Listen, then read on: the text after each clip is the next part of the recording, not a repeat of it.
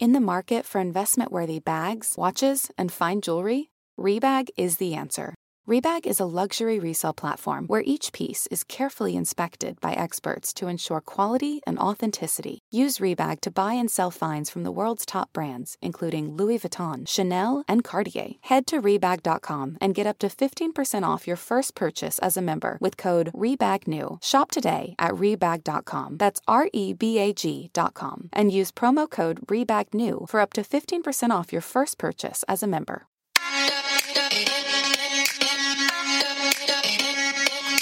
Welcome to So Bad It's Good with Ryan Bailey, the podcast where we cover all the pop culture we love to hate, from the classic reality TV moments of the past and present to the latest Daily Mail headlines and everything in between. We'll dive into all the infamous and notorious messes you can't stop watching. I'm looking at you, Jax Taylor. I'm your host, Ryan Bailey. One last, one last, one last time. Your body up close next to mine. You got me the way I can't get enough. No need for your love and just set it up. Boy, I know you want me so we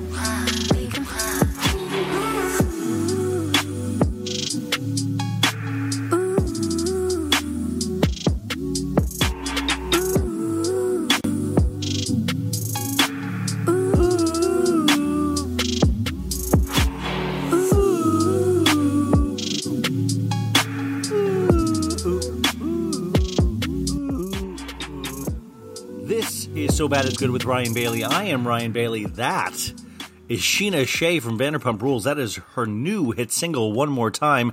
You might seen her uh, recording that video in this past week's episode where she um, sexually assaulted. she, that's allegedly sexually assaulted Brett, according to Brett. That's. I do not believe it for a second. I love Scheana with all my heart. How are you guys? I'm so sorry. This is out late. This will probably be out Thursday. I've recorded these intros, and I, I've had the three interviews I've done this week set for a while. You might hear my voice is a little froggy because my voice is sore. I've talked so much in this past week. I've I've overtalked you guys. How are you? If you're just joining us for the first time, this is a pop culture about all the things that we love to hate. There is a very specific uh, emphasis on reality shows, of course. Uh, I got a huge bump in all my numbers because of Ben and Ronnie from Watch What Crappens. So if you guys, if any of you guys listening for the first time uh, because of them are still hanging around, thank you guys so much. Uh, uh, thank you. I just that's all I got to say. Thank you. So, uh, a couple pieces of business up top before we get into it because we got a great show for you and you guys. Oh my god, whatever you think of today's show, next week's show is going to be insane. We have, I did an interview yesterday with Charli Burnett, who is one of the new girls from Vanderpump Rules. She's the one that didn't has never ate pasta, but it is I'm telling you guys, it is one of the best interviews that I've ever been a part of. It was so fun. There were like a couple really serious moments. She gives dirt on a lot of things on how production works. I mean, it was I I just I'm I'm so excited about it. I can't wait for you guys to hear it. I'm telling you. I think some of the this interview will really blow you away. It'll help you understand this girl so much more. I was so so so happy with how it went. So I'm just so excited for that. But today we have a we have a great for we have got an amazing show for you as well. We have Crissy Milazzo, who is a writer and one of uh, the funnier comedians I know. You guys might know her from Sexy Unique podcast, Laura Marie Schoenhals's amazing podcast. I think she was their guest last week. And so she's my guest this week. We color, cover Real Housewives of New York. Ryan, it, that's got to be it, right? No, is it ever it? No, we do these quarantine size pods as we wind down quarantine. Um, but uh, we also have uh, the one, the only, only Laguna Biotch, Kelli Williams. She comes on for a quick interview because we got to break down this Jay Cutler Kristen Cavallari divorce. Like I'm not all the hills all the time, like as you know, but I need I'm pop culture. I need to know what's going on there. Their divorce, whoo! Um, and then, of course, we have returning guest Courtney Soliday, who kind of just she is a Twitter phenom, uh, and she helps me break down some of the big pop culture moments that have happened online in the past couple of months. Um, and of course, we're going to do a lot of other fun things in between. You, you know, you might have a visit from my parents as usual. Uh, we might break down that Scheana Shay song because how do you not? We got to get to the bottom of what that song means one more time. What could it mean? You guys know I have a gift. You guys know I have a gift. And my gift is breaking down song lyrics. Uh, one last thing before I start. Uh, if you like the show, go leave a, a five star review on Apple Podcasts. It really does help. I think you can subscribe on Spotify and all of those other outlets, but Apple Podcasts uh, really helps my my chart ratings, and um, I just really appreciate it. Hey guys, and also, you know, if you don't if you don't like the show, reach out to me. It's so bad it's good with Ryan Bailey at Ryan, at gmail.com. Follow me on Instagram, so bad it's good with Ryan Bailey. On Twitter, at Ryan Bailey25, and my personal Instagram is at Ryan Bailey25 as well.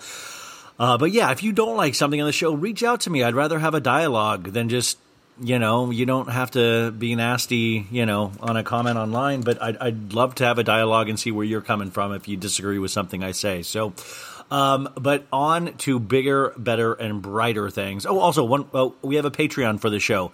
Uh, I just released the third episode this past week. So bad at uh, patreon.com forward slash so bad it's good. The fourth episode will be coming out uh, this Monday, and it'll be with Megan O'Donnell from Bravo Happy Hour. You've heard Megan many times on this show, and she is just one of my favorites. Uh, a true kindred spirit, so I'm very excited to do that with her. And um, I don't do a really hard sell on the Patreon because I know it's a hard time. So if you ever once once we get back to normal, if you ever have a few bucks that's burning a hole in your pocket and you want some more content from my voice, it's going to be there for you guys. So um, yeah. Anyways, love you. Let's get to the show. Um, also, whoa, this song, right? Sexy is the first. Se- okay, sexy is the first, second, and third word that come to mind when I hear "One More Time" by Scheana Shay you know?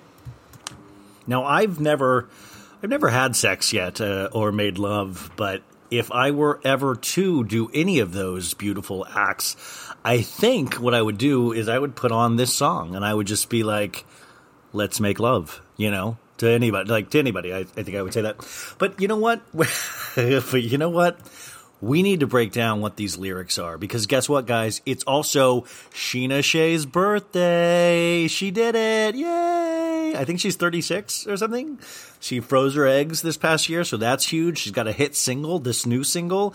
This next year is Scheana Shay's Oyster. Um, we love her so much, so put some good energy out in the air for, for Scheana today. Uh, and also for my pal Mallory, uh, Mallory Wilkinson from Real House Pins OC she um she is awesome. She's actually the one that helped me get that interview with Charli that I have next week. And she's just one of my besties. You should go check out her store. She has like all these stickers and magnets and buttons and just all this cool stuff. So happy birthday to you both. I both, I view Sha- Scheana and Mallory very equally, but Mallory hasn't written a song like Scheana has.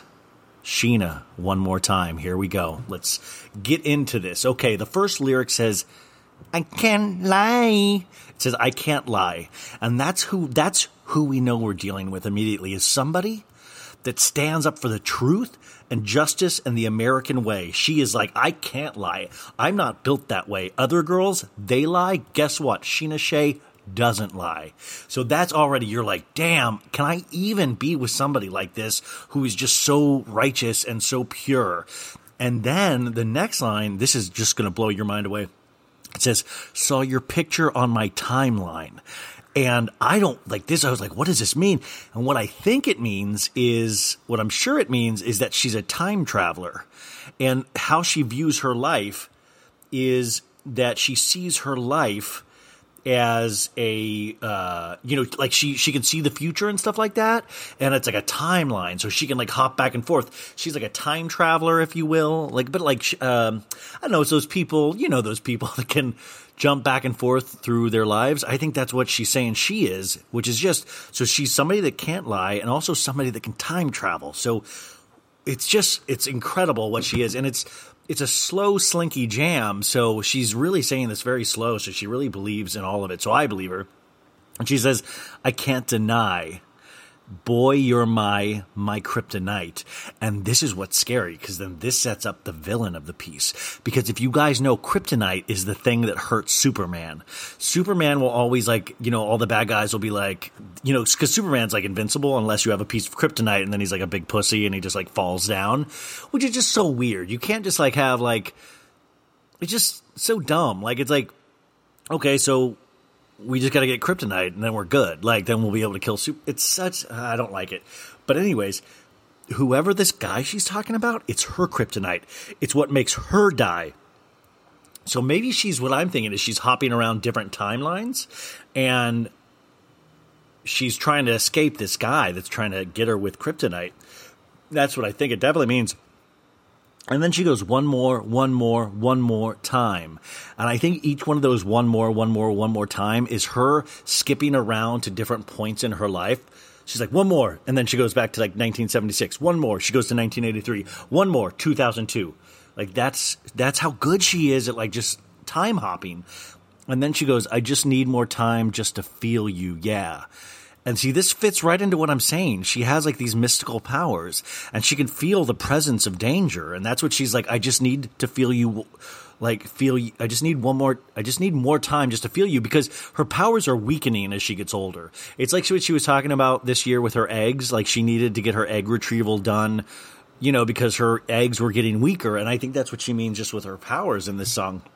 And then she goes, one last, one last, one last time, skipping around to the future, back and forth. Your body next to mine. And this is what I think what she means is she means she's trying to like get immune to this guy, this her enemy. She's trying to get immune to him. So she's like, I need to try to like not die every time I see this guy. So she's like, if I could just lay down next to him and get used to it, like just kind of, it's like it's like I didn't like. Um, I was a Miracle Whip man myself. I hate mayonnaise, but then sometimes what I do, I started like using a little mayonnaise and maybe like a tuna salad or something like that, and I started getting used to the taste, you know, but just a little, not a lot. I didn't smother it on, and now I can eat either. Like I'm I'm I could be Miracle Whip, which has always be my favorite, or I can do mayonnaise, and it's it's no thing. You know, it's no thing. Like if somebody's like, "Well, we just have mayo, I'm mayonnaise," I'm like, "Well, great, I'll ha- I'll have mayonnaise," and I think that's what she's saying here. And then she goes, "You got me to where I can't get enough." No need for your lovin' question mark. You got me where I can't get enough. No, and also my my friends Rebecca and Emily helped me uh, break down these lyrics, but there are some question marks. So there are there might be some lyrics left out because Scheana has not posted these cryptic lyrics online yet. You got me to where I can't get enough. No need for your lovin'. See, I think whoever she's up against, this guy, he's a mystical force master himself, and no need for your lovin'. I think she's accepted that like they're enemies. There's never going to be love. There might be respect like, you know, those people in your life where you're like, I don't like you, but I respect you. And maybe that's it's a very, in fact, this song should be optioned for a movie. I'm seeing like kind of a Lord of the Rings trilogy. It's like this girl with mystical powers and this guy with mystical. It's just, it's it's crazy. And then it goes, "Boy, do you want me so we can fuck?" Whoa, wait a sec. And then it says, "We can fuck, we can fuck." Okay, you guys, I feel like an idiot. I might have been wrong this entire. Oh wait, okay, this is a song about fucking. Okay, okay, okay. I was now I feel like a huge idiot. This song is actually just about fucking because it says, "Boy, do you want me so we can fuck, we can fuck, we can fuck." Okay, okay. So this is the this is the only time I've been wrong on a song. Turns out this song is just about hardcore effing. Uh, oh, okay, now it makes sense. I need a post without a mention. Give me good dick, but no affection. Yeah, yeah. They, I am red faced right now. I really stuck my hand in the cookie jar here and got caught. Give me good dick with no. Okay, she's just wanting dick. That's okay. Uh, the next lyric, you already know what I'm missing, so come on here, give me my fixin'. Scheana's such a pervert. Oh my gosh. So come get here, my fixin'. Okay, fiction actually is, I guess, his dickin', his little dickin', his nubbin thing. Keep it right there. Keep it right there. Keep it right there. oh my god, don't stop, baby. Yeah, yeah. I feel like my parents listen to this. This is not me, mom. This is Scheana, I swear. Keep it right there. so that's, I think what she means is she wants this guy to keep, um, I, if the kids are in the car, let's get the kids out and then just drive away and listen to this. She's saying, I think she's saying she wants his penis to be kept right there because it's like the right spot. Don't stop, baby. Yeah, yeah, yeah. Also, she's very talkative during sex. I'm noticing this. I just need it one more time just to get you off my mind. So, so I guess, so obviously this means she's just wants sex from this guy one more time. Uh, I like my version better where she's a time traveler, but okay. Uh, then she goes, I can't lie. Saw your picture on my timeline. Oh, see, now I'm thinking that might just be like Facebook or Twitter or something. Okay. Uh, yeah, guy, you got me to where I can't get enough. No need for your loving, just get it up. Okay, so she doesn't. she doesn't need like the love or the the the kissy face, you know, Hallmark cards. She just wants the dick, the the dick, the D, the old D as they call it. Uh, boy, do you want me so we can fuck? We can. Oh wait, she goes. No need for your love and just get it up. So, so obviously, uh, also, this person has um, erectile dysfunction issues. Just get it up. So she, I hope she's not yelling at this guy like, "Just get it up, dude. Come on. Scheana needs her medicine. Come on. Scheana needs her thermometer." oh my god! And then the last lyrics of the song are, "Boy, do you want me so we can fuck, we can fuck, we can fuck." Well, okay. Well, this will not be a PG rated podcast. Happy birthday, Scheana. You pervert. You filthy little. Also, do you guys get the ever the feeling that Scheana might still be a virgin? Because I feel like she talks about sex so much that there's a real there's a real strong possibility that she is completely a virgin. I just I just have this slight slight feeling that she might be a virgin and that's why she's talking about sex all the time. Hey, but we went through that together. And also, this is song, oh, by the way, could you imagine? Okay, you guys, this is a dare to all the listeners out there. If you have husbands, you have boyfriends, you have girlfriends, whoever's listening, this song is on Spotify and Apple Podcasts. I bet, I implore you, when you guys have sexy time this weekend or in the next week, if you if you're kind of the couple that plays music, please, I beg of you, please put this song on. And don't say anything. Don't say, I'm putting Scheana's song on. See what happens. And then please write to me at so bad it's good with Ryan Bailey at gmail.com. I want to know if it made it sexier time or it, if your guy, girl, what it was like, what the fuck is this? So please do that for me.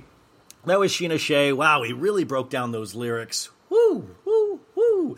Uh, you guys, we're going to go right into our first interview. Um, also, we have a best of Bravo. We have like Bailey on Bravo. We have a Bailey on Bravo news segment that's going to happen on later in the show. Remember, you guys, timestamps. Timestamps are your friend. These are long podcasts. So skip around because I know they're long for you guys. I know this is a marathon, but skip around to the segments you like. We're going to do a Vanderpump Rules recap later. That might interest you. This is about Real Housewives of New York coming up. So just skip around. Uh, you guys, this is Crissy Milazzo. Uh, I'll put her um, her Twitter info up on the uh, the description because she's just super funny. I met her through Laura Marie Schoenhals at a Vanderpump Rules screening, and I was always a big fan of her Twitter and also her on Sexy Unique podcast. She's always so fun. Also, I'm going to punch Skype in the dick if I ever see Skype because Skype had some real bad sound issues this week. So sometimes you'll hear where we'll go like, Crissy, you there? Ryan, you froze. Ryan, hello? So please bear with those things, guys. It only lasts a second or two. I know it's annoying, but um, it turns out I guess everybody's using their internet while in quarantine, so it's really throttling internet speed. So please bear with that. I try not to have that happen, but sometimes I'm not in control of that. So just wanted to give you a fair warning that I am aware. I love you guys. Here is Crissy Milazzo. Um, okay, okay, you guys. So uh, today we have Crissy Milazzo. You might know her from her Twitter feed, which is insanely good. You might know her from Sexy Unique podcast. Um, uh, this week she was on Sexy Unique podcast. So whatever you're doing, go stop and listen to that first. Energy. You know, but. I was really upset to know that that was your first quarantine podcast. I was hoping to be the first quarantine Yeah. podcast. It was a huge get. You asked me first, and then Laura asked me the day of. so Laura ah. texted me and was like, "Do you want to do my podcast today?" And I was like, "Yeah, I'm not doing anything." I got I got I got really upset by your conversation though, not on your part, but Laura needs to be stopped about like the Carl stuff. Like she said Jax was attractive this she said she would sleep with Jax this season and she said like fantasizing about being Carl's girlfriend next season on Summer House, which is just shocking to me. Yeah. I think being quarantined is really doing something to people. um, I would def- like I would not I'd like to believe that I would never sleep with Carl cuz he really like I said like there's just for me he's just so uncanny in so many different ways that it's not right. But I think that I would sleep with this season Jax or an early season Jax in, in, in like a different timeline of my life. You know what I mean? Well, like a sliding doors timeline, or like, are you still Crissy, or are you Crissy? Are you Crissy? That, are you I'm Crissy still- that grew, grew up differently? Like you had different values, or I'm- like no, I think I'm still me, but it's just like I'm single and um somehow my life has gone such that I've I'm ingratiated into the Vanderpump Rules cast. What if we did- I mean, he's a hot idiot, you What, know. what if we did a whole hour on like the future, like what Crissy might have done in the past? like, um, the Black Mirror episode of my life that gets me to the point of Jax. thirty minutes in, you're sobbing. Um, like, would you wait? would you pursue a? Rela- is there any timeline of Crissy that would have slept with Jax or Carl and then tried to pursue a heavy relationship with either of them? I think yeah, just because like I see my life as such a rich tapestry of like weird things that I definitely think there's there are worlds in which those things would have happened. And also like in it just it's really like an age thing and when you meet these people because if I had met them when I was like 23, it's like all bets are off. I was just an idiot making poor choices every single moment. so like wait. that's So it's like they say how like different- how books find you at a certain time. So it's kind of like Yeah. that. Like like if I had found Jax at a certain time, it would have been Yeah. our time. Okay, that's that's all I wanted to. Yeah. Really. Um, uh, just really. if I had found Jax when I first moved to LA and there wasn't a Vanderpump Rules and he was just a person who was who he was, I would have definitely tried to date him because every single person I slept with when I first moved to LA, I was like in complete denial. Like to other people, I was like, I'm just casually hanging out and like trying to hook up, and I just moved to LA and I don't really care. And then like privately, and probably everyone knew, but like privately, I was like, Hey, what are you doing? like to every single loser I met. Wait, what about what about yeah. what, what about Peter? Would Peter have what would be the line that you wouldn't have crossed even back then? Like would Peter with his long That's hair and his tight shirts, Guillermo, uh, one of the line line cooks? It really depends on the degree to which they rejected me. Because if Oh. someone was nice to me and pursued something, I think I wouldn't have really known what to do with myself. and I probably, and if they were like kind of dorky, then I probably would have broken it off. But if like, if I hooked up with a guy like Peter and then he didn't uh, reciprocate, I think there's definitely a 50% or greater chance that I would have tried to Well, this show's all about statistics, so that's amazing. I was yeah. a, I was really I was in like a doty uh, state at that point in my life. Do you think you know? Dodie's out of her Dodie state? Do you, or do you think she's always going to be in a No. Dodie state? Like, do you think? I mean, and I know we're going to talk about New York, but I just, I got, I mean, it's Tuesday night and it's like four Yeah. o'clock, and I know Vanderpump airs airs tonight, and it's like oh, now. oh wow, true. Yeah. Every Tuesday now, I just like I feel like there's like a homework assignment ahead of me. Like I just, I'm so, Yeah. I'm so scared. I was, I was texting with Laura earlier, and I said, you know what? It's just like at this point, I wish I was rich enough to like burn my TV on the season finale in like a political protest, like because it just seems so like what you just said about Jackson. Yeah. Like I would, I would pay if I was rich. I would also pay money to fan fiction Vanderpump Rules, like like direct them in oh God, actual yeah. scenes. Like I would want to see. Like, That's what Elon Musk should be doing. That's Yeah, what should, someone needs to access Grimes and get her to because he seems like he's very pliable and fucking weird and like a loser and like is just going nuts on Twitter every day. And I think he may, might be able to be moved to. Could you imagine- Grimes got super into Vanderpump Rules? I mean that's I mean that seems to be the key is Grimes at this point, but I don't care about space. Yeah. Like I'm good with not ever going Right. to space. And then today he oh, announced same.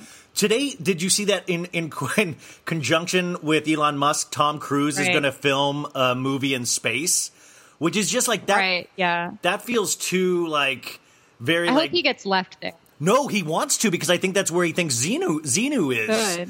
You know? Yeah, he should definitely stay there. I mean, I would be devastated to if like if space were turned out to be livable somehow and then Tom Cruise was like the first guy and then like basically the moon or wherever Mars would just be like the Scientology satellite and or planet. Yeah, what if you got to Uh. space and then Tom Cruise was the first one to like to greet you with his "Hey, Crissy, yeah," and he was like all like I think that would performative. feel right for you and I because it sounds like you're like me and that like other people are really curious about space and stuff and I could totally live without it.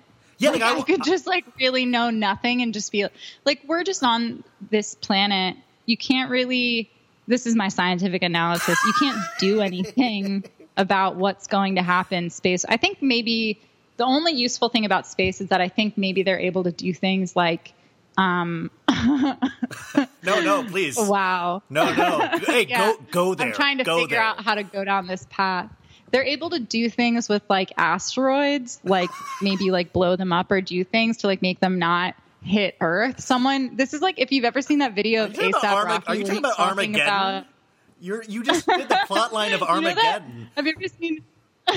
There's this video where ASAP Rocky is visiting like Harvard or Yale, Sure. and he's like saying completely untrue things about like I forget who, but I think he says something to the like effect of like Galileo was on acid. Yeah, check that shit out. Look that shit up. Somebody pull that shit up, and that's me right now, being like just recapping Armageddon. But yeah, like I think if I were to wake up on in space and then Tom Cruise were there, I'd be like, this is exactly how I imagine this. Just like awful, tedious, and insane. Um, But well, perfect. to answer your question about Jodie, just to circle back before we leave this permanently, I just want to say that I hope she never like I want her to be happy for her, um, because I sincerely like I feel a true affection for her, and she's given me so much, and I want her to experience happiness. But then also, like, she's one of the only people left on the show, like, delivering any sort of personality disorder in a real way and being, like, honest and in that way, vulnerable. And so I hope she doesn't change. And it doesn't exactly look like she has because I've seen in quarantine she's been uh, courting, like, the Daily Mail and shit with her Yeah. new boyfriend. Wait- And so I'm like, oh, you're you're not okay with ever not being part of this toxic cycle. No, I think at this point, like it's just like game game over. I can't uh, I can't Yeah. believe. I just I just get so sad. It's like I always say on the podcast. It's like that Madonna song. Uh, this used to be my playground, where it's like a home that I used to have. that I just I feel like it's like I don't even recognize my home anymore. And like I think that's I know. And in quarantine, I think that even hits harder because it's like if you Yeah. guys knew you were like on this run of like really soulless souls, maybe like hold it until after we're back to normal so I can emotionally handle it. Yeah, um, What do you Yeah. think of Real Housewives of New York though? Because love it. yeah, it's really giving me everything Vanderpump Rules isn't. I've really been like marveling. I think this past episode was the first episode this season that I was like, this one was kind of not too much happened. I felt very like sort of teased by the ideas of drama. I'm almost like they do so much in one episode usually. There's so much conflict that like it's they then they all get sort of resolved, pseudo resolved at least so quickly that I'm like, guys, slow it down, pace it out, like hold a grudge, you know. Um, so yeah, but I'm I love them. I mean, I just think that they have a completely different attitude about everything that the Vanderpump Rules cast needs to really take a page from. well, and I don't want to say camaraderie because a lot of these girls don't like each other on New York still, but there's a there's such a team mentality of what they're doing Yeah. and i don't even think they realize what they're doing but like i was i was talking about this last week just the rhythm and the flow and i hate to compare it to theater but to me it very much is theater with them talking over each other at the right times and there's like this Yeah. beautiful i this is when i'm watching these shows too much there's like a beautiful melody to it where you can really go back and watch it a second time and be like oh my god i missed that that's a really cool moment and vanderpump rules Yeah. Just in comparison this season has nothing on that it's just very like here's a setup piece this is where stassi gets married Yeah. this is where Jackson and brittany get married this is like i didn't and i also i will I will go to Mars or wherever Elon lets me go to if they. I don't want to watch any of them have kids. I do not need to. I didn't sign up Yeah. to watch bartenders No. Have God. kids. Like that's just not ever what I want to do. I'll watch a divorce. Like I have Oh, full yes. confidence in a lot of them getting divorces or getting close to that point, and so like, but I almost that's why I feel like I'm like, oh my god, like I can't believe you're insulting my intelligence with this. Clearly, I'm a genius as a viewer of this program, and then like you're giving me all of these gimmicks and setups and stuff, and it gives you the sense like last week I realized that Real House of New, Real Housewives of New York, whether or not this is true, I as a viewer feel like they would be going about the exactly as it was without me watching it if it if it wasn't on TV. Like I think it would all be happening in a very similar fashion. And with Vanderpump Rules, it feels like like Laura said on the episode we did that Lisa's house is made of foam and everything is a set piece and everything is so fake and I'm not watching the lives that they actually live. Yeah. And I know these people have conflict with each other because there's mental illness and there's ego and history and I'm like it's just so fucked that I'm supporting this program that's delivering on zero of its promises. so I really feel like New York does that that like organic thing that you're talking about of like yeah like they're doing they're living as they would be living and i'm getting to see it Well, yeah. and i appreciate that like dorinda's like psychotic and is like deranged about tinsley's wealth and like and her relationships and stuff you know what i mean because i think she would be doing that anyways i don't think it's a show thing i think she's just insane Well, what I love too about Dorinda, especially with the Tinsley thing, is that Dorinda is so against Tinsley right now that she can't even hear what is being told. Like she can't accept that Tinsley Yeah. comes from money. She can't accept like so. n- I love watching somebody take somebody in but not listen to them at all. So the you know just Yeah. Tinsley is just a symbol in Dorinda's like mind right now. It's just like an enemy to Dorinda, and I love that because that shows. Yeah. Like I keep saying, Dorinda's going to have a really bad season. I feel they keep kind of like, Mm-hmm. Like, and she. Did you notice how like the past couple episodes she's really defended Luann's drinking? Like, oh, she didn't really have a problem. She's great. Yeah. She's great. Because I have a feeling Dorinda is going to run into that same problem, Yeah. and she's looking for backup from Luann eventually. for sure. And that's the whole thing with Luann. That I, I honestly, I think that Luann has just as much as, if not less than, a drinking problem of everyone else on the cast. And so I think she's always been. That's what their whole conflict was like last season. Was that Luann was looking at Dorinda like, how can you tell me about drinking? And that was like the subst- subtext of it. Also, I have like a separate thing that probably, I guess, is like getting us into the episode, but just generally, do you think that there's a, because I've been racking my mind about like why Tinsley just doesn't say directly, I am an heiress. I have a trust fund. Like, what are you talking about? Do you think maybe legally she's like not really allowed to talk about it on the show? Because I that came to me and I felt like a genius. but I was like, there's got to be some reason because Andy doesn't say it. Like nobody, like Andy has said things like you're independently wealthy, but like I don't think there was ever like or like there's family money, but I feel like they're not allowed to say trust fund. Well, I maybe, but I think it. maybe it's like also a Dale thing where her mom Dale is Yeah. like, "Hey, you can do these shows, but you will not be bringing up this, this, and this," which actually doesn't make that much sense Yeah. either. Because when High Society was was a thing, I felt like their money was talked. It was like my trust fund, my trust fund. Yeah.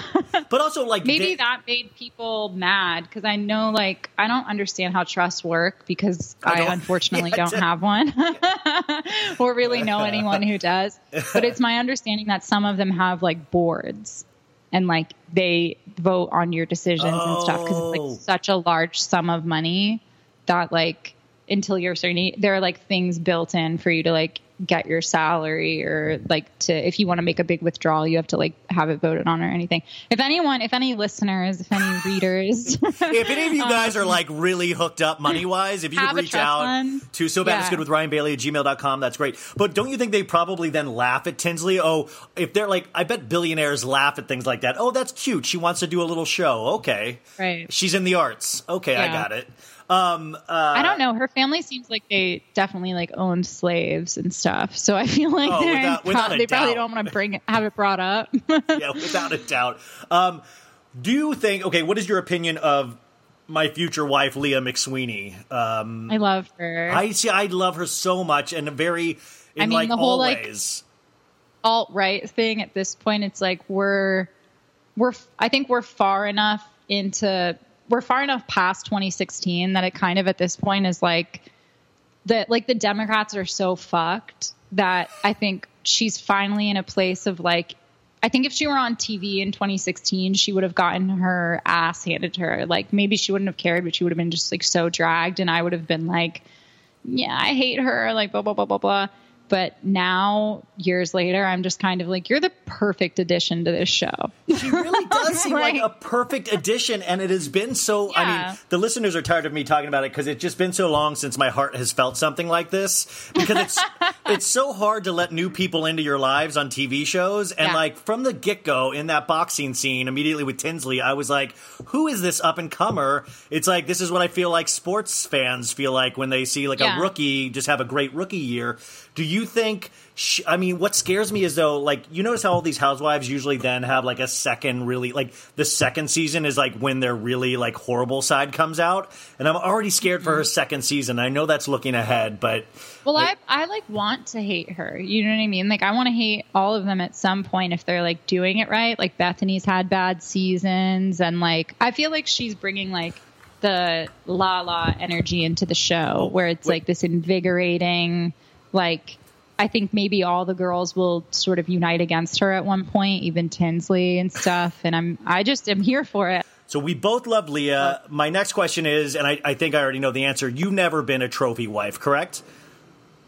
like I've never been married. Uh, yeah, it could be the only argument to be made, which I feel comfortable saying this because we're friends, would be that if if there were real housewives of podcasters when I was dating Brandon, then perhaps. but this was before um, either of us had any money, and so it just doesn't. It does now. Um, I think my me and my boyfriend currently are like equal. So. But I would I would have no problem being a trophy wife if I met the right rich person.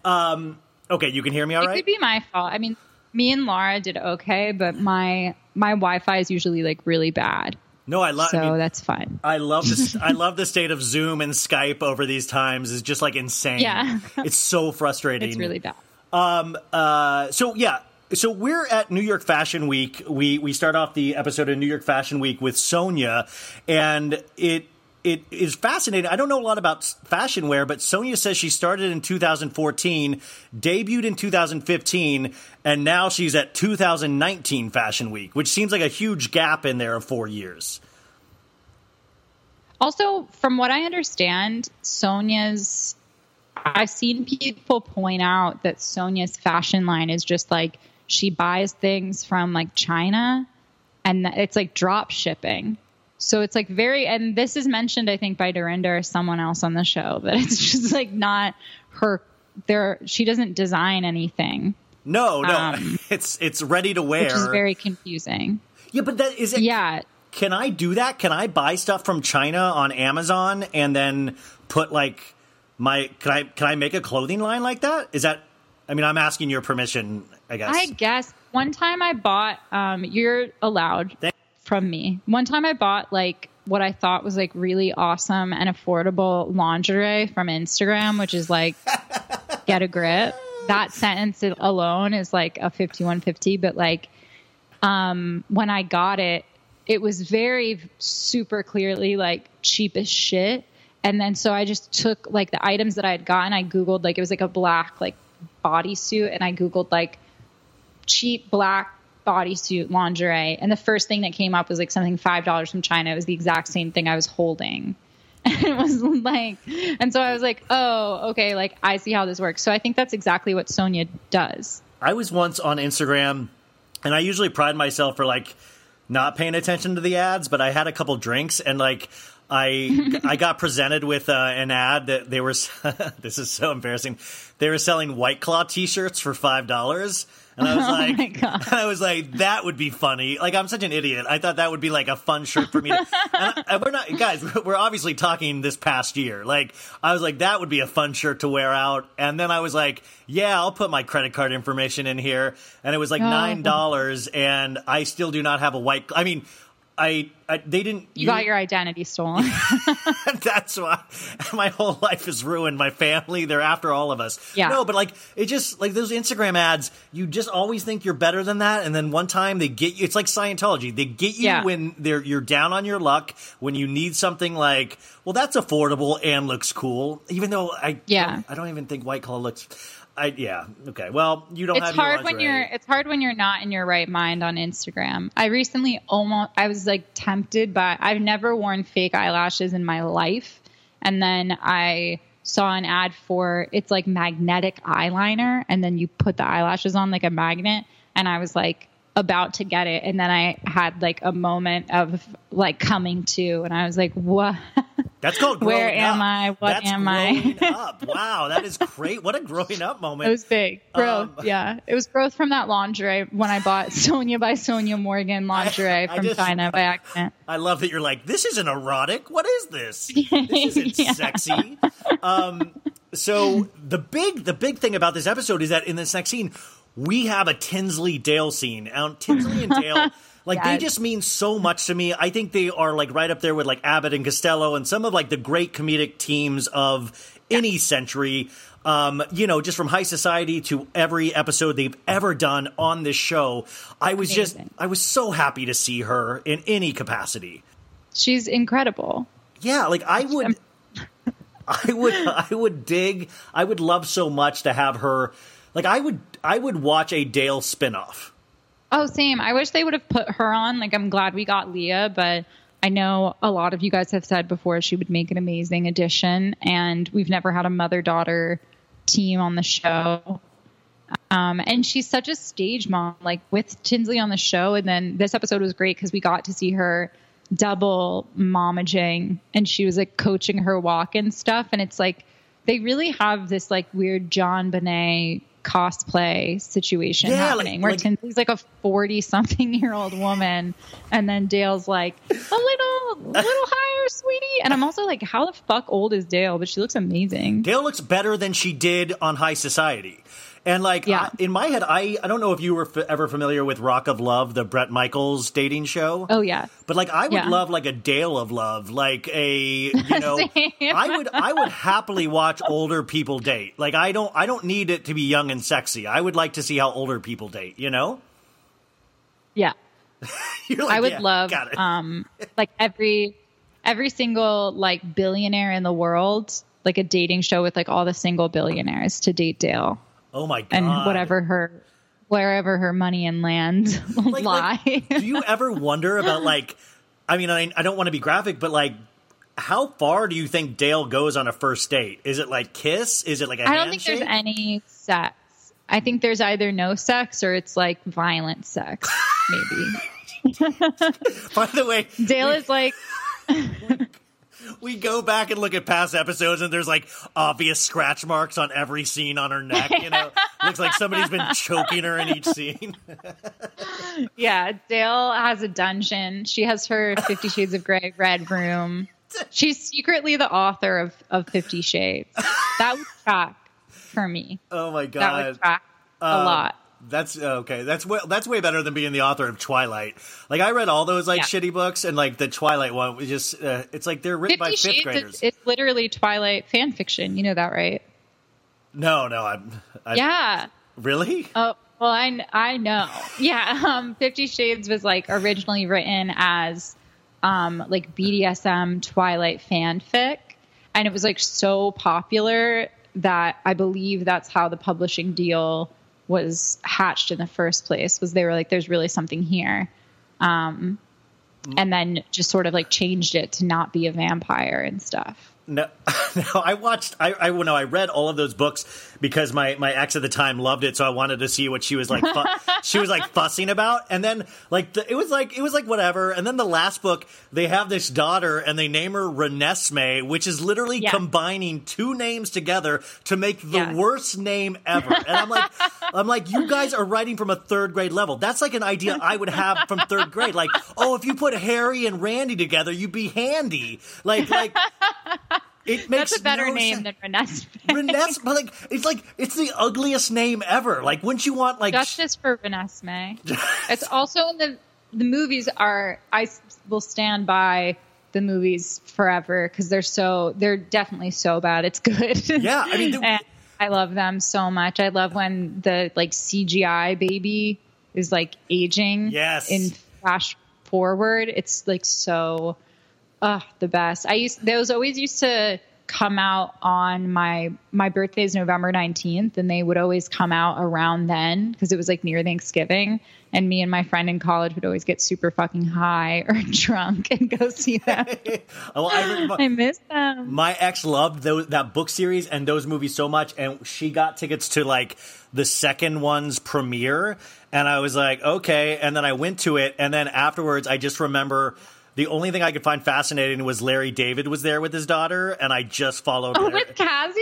Yeah, and I just followed Larry David around because it was Larry David. And uh, you know, it was like I was like, "Oh my god, Larry David's here at Twilight" because I was just I was like hiding the fact Oh. that I was there, and I was like, "Wow." This is like annoyingly name droppy, but I'm friends with Cazzie through my friend is her writing partner, and I have to text her and tell her she's been exposed. oh my god. I'm sure she wouldn't it be great if she just has totally blocked that out and it's like a repressed memory and she has no it clue. probably is. It's probably repressed for both of them. Yeah, I mean because also One time we tried to get him to watch Euphoria, and he wouldn't do it. That would be actually. I would watch a live stream of Larry David watching Euphoria. Like if you had Larry David do a Yeah. Euphoria podcast, I would love that.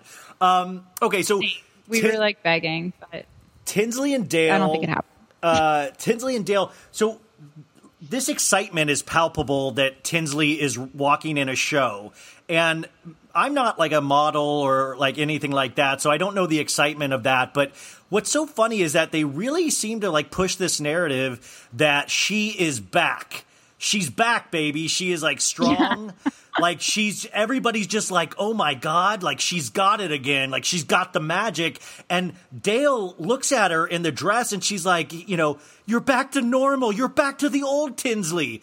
And like that that like I didn't know we were dealing with an old new Tinsley thing. I just always thought it was Tinsley. I didn't realize she had lost her spark. I know they act like Tinsley's been like homeless on meth for like the past couple years. Yes. And she's just made a recovery. It's so weird. Also, like Garo Sparrow is my boyfriend was like, that sounds like a, a Pokemon. And I guess I'm like uncultured, but I was just like, what the fuck is going on? And she looks like she's wearing like um like a sweet 16 dress. Yeah. It's very weird. It's very like It's a- anime. super bizarre. It's like anime mixed with like Charlotte Russe mixed with uh, Claire's boutique. Like I don't I don't know fashion that well, but they make her wear like Reebok's tennis shoes, and Tinsley does Yeah. not know how to walk in in those shoes, and that's a big thing. Um, it's a very weird early 2000s redux moment where it's like everything suddenly is 2003 and like Kesha's front row. And, like I like your every- think- beard. yeah. Yeah, I think maybe that's like what the vibe was of everyone being like you're back is like we're supposed to understand what's going on, but it really to me Tinsley being back would be like her getting arrested and like dating Yeah. G-Eazy or something. And by the way, could you imagine if she went from Scott the Coupon King to G-Eazy? iconic. That would be amazing. I would love that. I would love Jeezy to be inspired by Tinsley and He's and he's like he's got I gotta classen up my act, and he starts wearing Yeah. like sports jackets and things. he's wearing seersucker. he's like uh yeah, G, G classy. Sorry. Okay, I'm sorry. Um uh so Luann is meeting Luann is meeting up with her her showrunner to debut to talk about her new show, Mary F. Kill. because she always gets asked that name at her live shows. So weird. I don't understand. I think Luann doesn't un- know what a podcast is. Yeah. And I think she's getting into podcasting. Yeah, there, there's something. Like- well, it's it's it's it's funny because I don't. I think she thinks eventually she's going to sell out stadiums. Like I feel like she. I feel like she. Because by the way, I did go see her at the Wiltern like literally a year ago, and I was shocked that it sold out. Like I was, sh- I, I was beyond shocked because. I just was like, "There's no," but but then it was all people like us that were there to kind of just laugh with each other. So people were directly having full conversations over her songs, like they weren't enraptured, you know? Yeah, it's hard to imagine um, the world in which like Luann has an entire show because like would I I don't understand how, who would buy tickets. I guess it probably would be like me would buy tickets for Mary Fuck Kill with Luann. I don't understand. Like, are there going to be different segments? Is there going to be like a fake wedding? Will there be guests? Like, I need to know more about this because as of right now, it sounds like it's going to be like an hour of audience members like being like, Mary Fuck. But and just different but permutations. Like, I don't get it. But it also sounds like you're kind of a hater. You you're not a huge Luann and concert fan. Um, I haven't seen. Am I back? Ha- Um, I haven't seen Luann in concert, so I don't. I don't know the vibes. Thi- this you is the know? vibe. I am is a vibe. fan. She'll be like, Ramona and Dorinda are my friends. And then the band, she'll be like, I get by with little help from my friends. Ooh, I'm going to try with, and she does like, she'll, she'll tell a stupid story about the girls and then she'll do, go into like a Love that. Beatles rendition. And, uh, and then she'll be like, and then during the song, she'll be like, thank you, thank you. Like she'll actually like thank people that aren't applauding her. So it's like really bizarre. Love that for her. Okay, so Good for her. So Luann is doing that. We're like we're meeting up with all the girls. We go to Ramona's apartment, and her 17 year old deaf dog Coco is watching Ramona work on her abs because her tummy is her problem area. She says. Yeah, that was a, a dark moment for me, but we forge on. I hate seeing dogs that are like on the verge of death. Well, but th- did you notice a couple episodes when she was like at her uh, Hampton's house and the dog was like turned away from Ramona and she's like, "Hey, hey!" and she like screams and I'm like, "You can't do that to a 17 year old dog. Like that dog must just be so frazzled by now, you know." yeah, that dog is probably pretty traumatized at this point.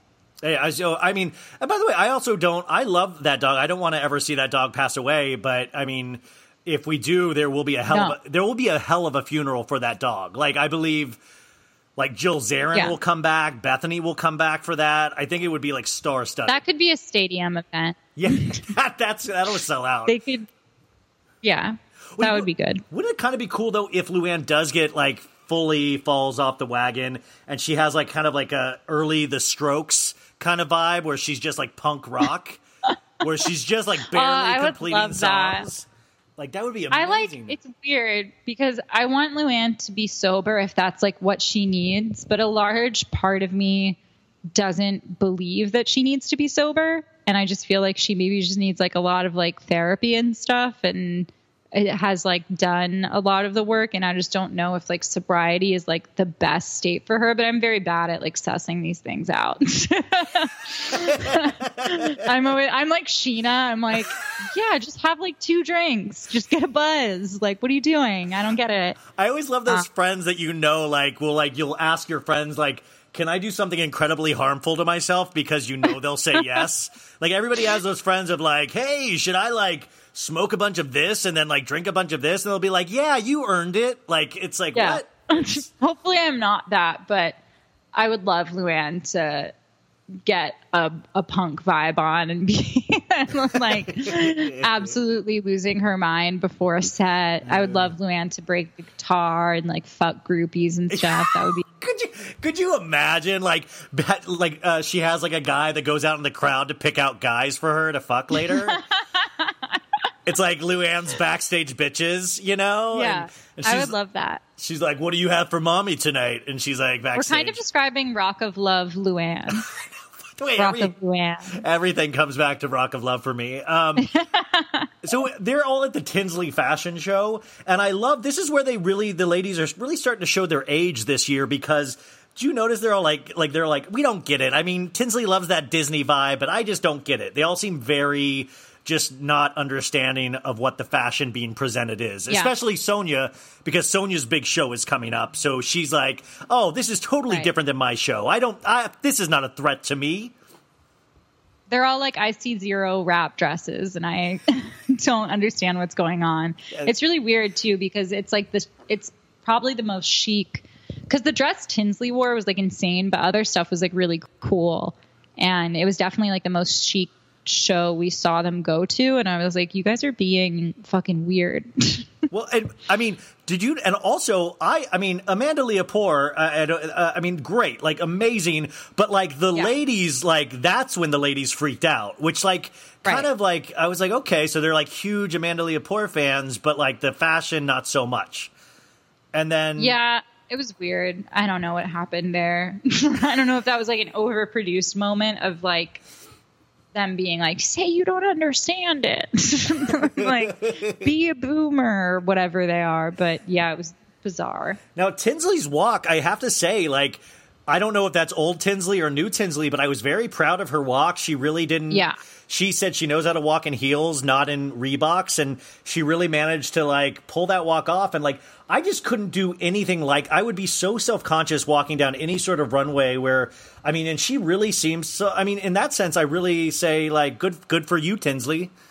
Yeah, I'm happy for her. And I remember there was, I think it was on High Society. She said that she can't, she feels gross when she walks around flat footed and she needs to wear heels at all times, which was a, an unhinged thing to say.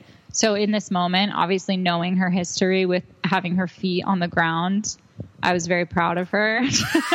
Wouldn't it, wouldn't it be amazing if even in like Reebok she try she has like a natural lift to her back heel just to Yeah. like kind of just make that it was a Um, much more successful moment than Tinsley under the big top. Oh my god, see that's another guys, remember the big top scene last year and that was another where we had a Tinsley and Dale scene on top of a Tinsley Dale scene Yeah. egg egg freezing scene of these are my babies, these are my Remember that scene? I I Yeah, this was a real triumph. Yeah, so this is so good to see these ladies together of like we did it together, mom and daughter. We have Tinsley back to we have full power Tinsley back and she Dale can, and Tins. she can do anything she wants and Dale knows it and like that's got to feel good for Tinsley except later on in this next like scene when they all go out to lunch we find out uh, I don't I think it is this next scene where or where we find out that they did have like a little bit of a dust up just because Dale wanted her hair curly and Tinsley did not want that. which again was such a funny like pageant mom flourish. Yes. and by the way, that really is a problem in Tinsley's head. Like that's that's a real issue for Tinsley, and I love that because we saw it in the context of Leah talking about her mom not talking to her because she started drinking again and was talking about a real actual emotional scene and Tinsley said, "Oh, I get that. My mom wanted my hair curly and I didn't want that." yeah, Just it's it's like it's it's like someone having someone die and being like, "Oh, I get that." Like, yeah, like my goldfish died when I was a kid, and coming from like it was that level of like disparity. uh, no, I just I could I couldn't get enough of it. I Now we're okay. I'm sorry. My Woo. microphone is like demonic and it gets like, as Laura would say, it has like a Paimon once per use. And it just like, use. I don't know if this will come through on the recording because of my mic, but you sounded like you were a demon and you were like, yeah, dude." and it was, it was because of some interference with my microphone. But sacrifice him for me.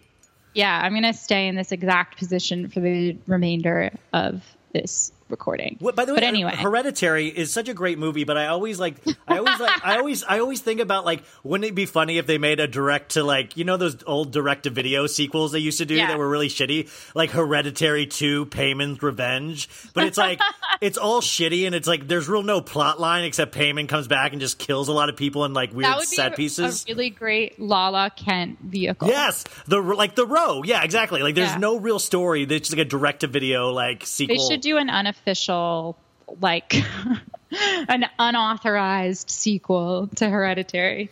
Hereditary to Lala Kent. Yeah, if you can do unauth- unauthorized uh, biographies, can you do un- like could I make a sequel to Hereditary and just have it unauthorized? I think it, you would probably be sued much more easily. I think like biographies fall into sort of this creative commons weird area of like whatever you can find about a person, you can like repeat it or something like that. Again, I'm an expert on the law in addition to space. so it's pretty. Guys, you're getting it all this week. Um, wait, yeah. so John Mahdessian, what are your opinions on Dorinda's boyfriend, John Mahdessian? hate him hate him so much i actually i didn't know um, i'm less versed in the the real housewives of new york universe Cinematic, am- universe. yeah than i am in jersey or vanderpump rules and so because i came to it kind of late i only started watching last year and then just did like a marathon but my friend chelsea was telling me that uh, dorinda's husband and her supposedly inspired the plot lines of Sex in the City, where there's the woman who has the scarves, and then her husband screams at her and is like verbally abusive, like he's just like a yeller, and that's supposed to apparently be like inspired by Dorinda and her late husband. And I was like, wow, that's a crazy vibe. Wait, Dorinda's Um, late husband, the the red balloon guy, who's like visits her with the yeah. red balloon. Yeah. By the way, if that you- that red balloon would be in my direct to video sequel of Hereditary.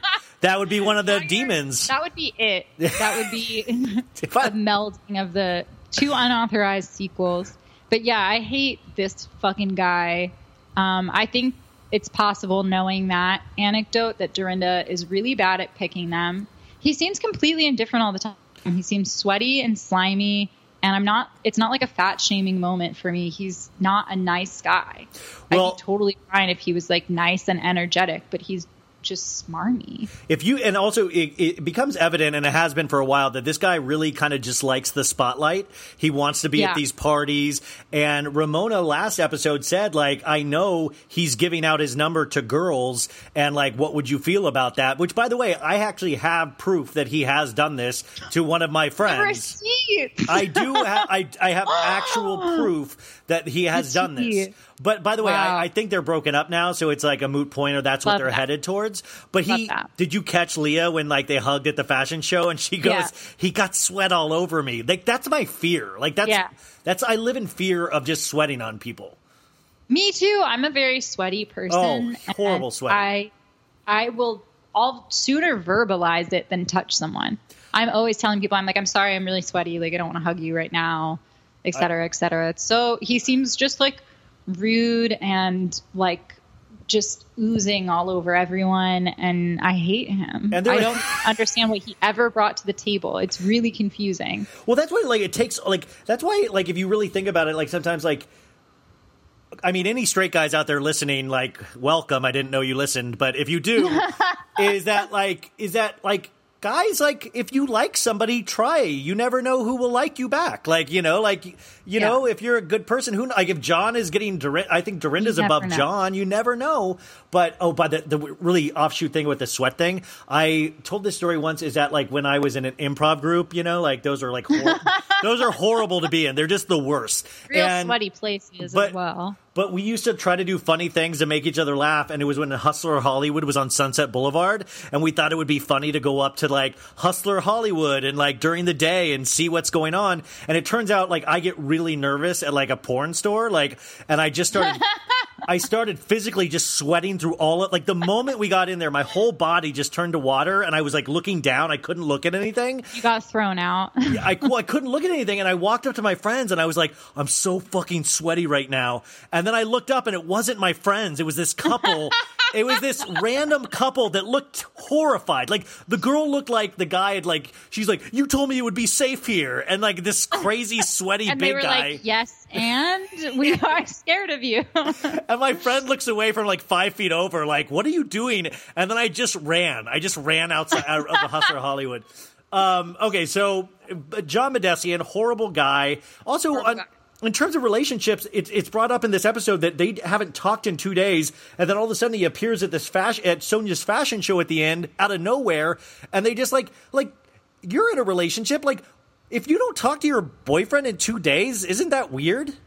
it's so so weird and like their whole dynamic is has always been insane she she tries to make it seem like a positive thing when it's like we live separately. And i'm t- i'm all for that. You know what i mean? Like if you if that's your vibe and you don't want to live together like i love that. I think like familiarity is like death when it comes to intimacy. And i live with my boyfriend. It's very hard to like maintain. You have to really find a good person for that. But like they just seem i'm like you just don't fucking like each other that much. You I don't have that much to say to each other. You don't like each other. This guy's lame. He's a He's not even allowed to stay over there. like He's not even allowed to stay over at her apartment, which is just so like I'm like it's like I guess just people have different definitions of relationship, but like it's just Yeah. I don't know. So um so like kind of just to move a little bit forward is that they go to this next fashion show and Pamella Roland and it really freaks Sonia out because Sonia has her grandma glasses on and she's taking notes the whole time. and all of a sudden she is just like really like, oh my God. And she just looks like the fear of God has been put into her because she now thinks her fashion show just needs so much work, which is just, it does. it does. But like, I, once again, I don't know the fashion world so much, but I feel like there's a lot more time put into it than the week of, you know? Yeah, and I loved the whole at this show. There was a lot. There were a lot of little Easter eggs for us. We had Melissa Gorga was there, Nicky Hilton was there. Um, loved that. I loved Sonia's ugly glasses. That Ramona's just like your glasses are ugly, That's and I love. um, I I loved all the discourse about Pamella's show and all of the trying to get close to Pamella. Ramona pushing Ramona like- pushing people out of the photos to get with Pamella. Yeah, she's like, oh, I, I just, I want one by myself. I, just, want I'll, one by I'll get next to her right now. I want one by myself. um, I loved I, all of the tension was really building in this for me, and then I loved um, the the conflict over the sheets. My boyfriend pointed out that Ramona's pissed, like Tinsley. Tinsley leaves the room disgusting, by the way. Like we flash back to it and it's like a plate of spaghetti is like on the like you could just bring that to a trash can. It's like amazing how wealthy people behave. But then um they're talking about the sheets and Tinsley like parries back about it and is like, those are Bed Bath and Beyond linens. So But by the way- by the way, I love how rich people act, but like that to me was a stars they're just like us moment because I have like food all Yeah. over my bed during quarantine right now, and it's like it just like reminded. Yeah. But it was just I love the thought of a rich Tinsley just like like just uh. Go- By the way, Tinsley seems like one of those people that probably only eats when they're wasted, and that's part of the reason why she gets wasted so Yeah. she can eat. You know. Hundred percent. So really she's just like living her truth.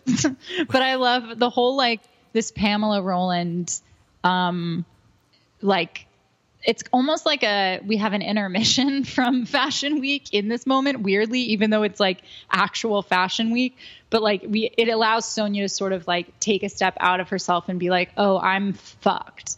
like and everyone else is like realizing her realization as it happens. Um, and yeah, and then it ends with Dorinda being incredibly excited that Sonia's unprepared.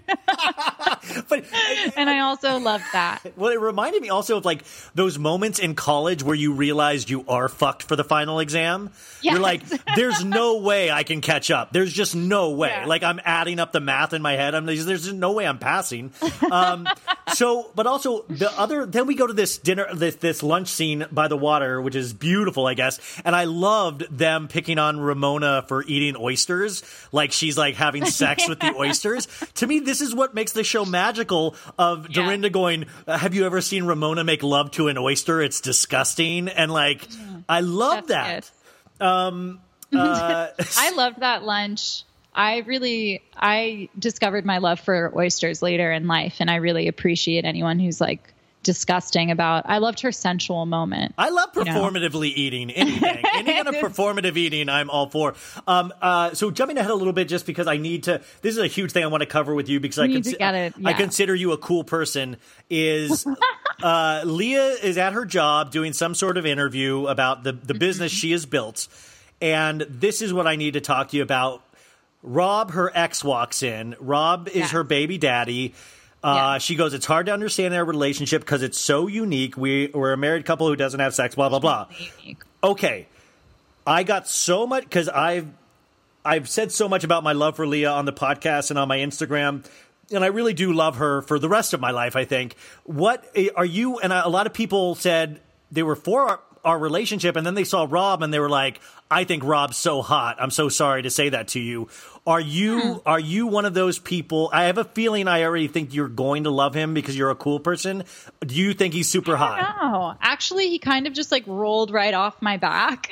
That's uh, I was yes, like- that's perfect. I didn't feel like disgusted by him or like put off by him or like, oh, I wouldn't fuck that guy. I just didn't really register him. And maybe that speaks to Leah's magnetism.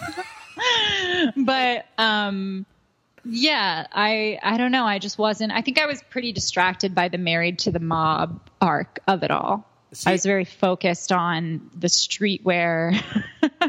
That she was she she she, she invented streetwear. So she invented streetwear. Yeah, she invented Supreme. see, it's funny because Um, you look at it from a fashion perspective, and I look at it from like a jealous lover perspective, where I was just so I saw red when Rob came in. I was like, I was like, this guy is my competition, and then and then I I literally wrote a note. Rob is not hot. Please ask Crissy if Rob is hot. He is not hot. I hope so she says he is not hot. And then his voice. Interestingly, my boyfriend also said he was like hauntingly me and Rob are similar style wise, which again, like he just went right over my Oh. head. So I don't know what that means, but if it's if he is similar style wise to my boyfriend, it means he just wears like a plain t-shirt and pants. I'm I- like I don't I don't know what Cody was trying to say in that because it's like if the style similarity is that there's it's a blank canvas, very pared down, then I like to wear layers. Like I'm all about layering Yeah. to like hide myself. And like my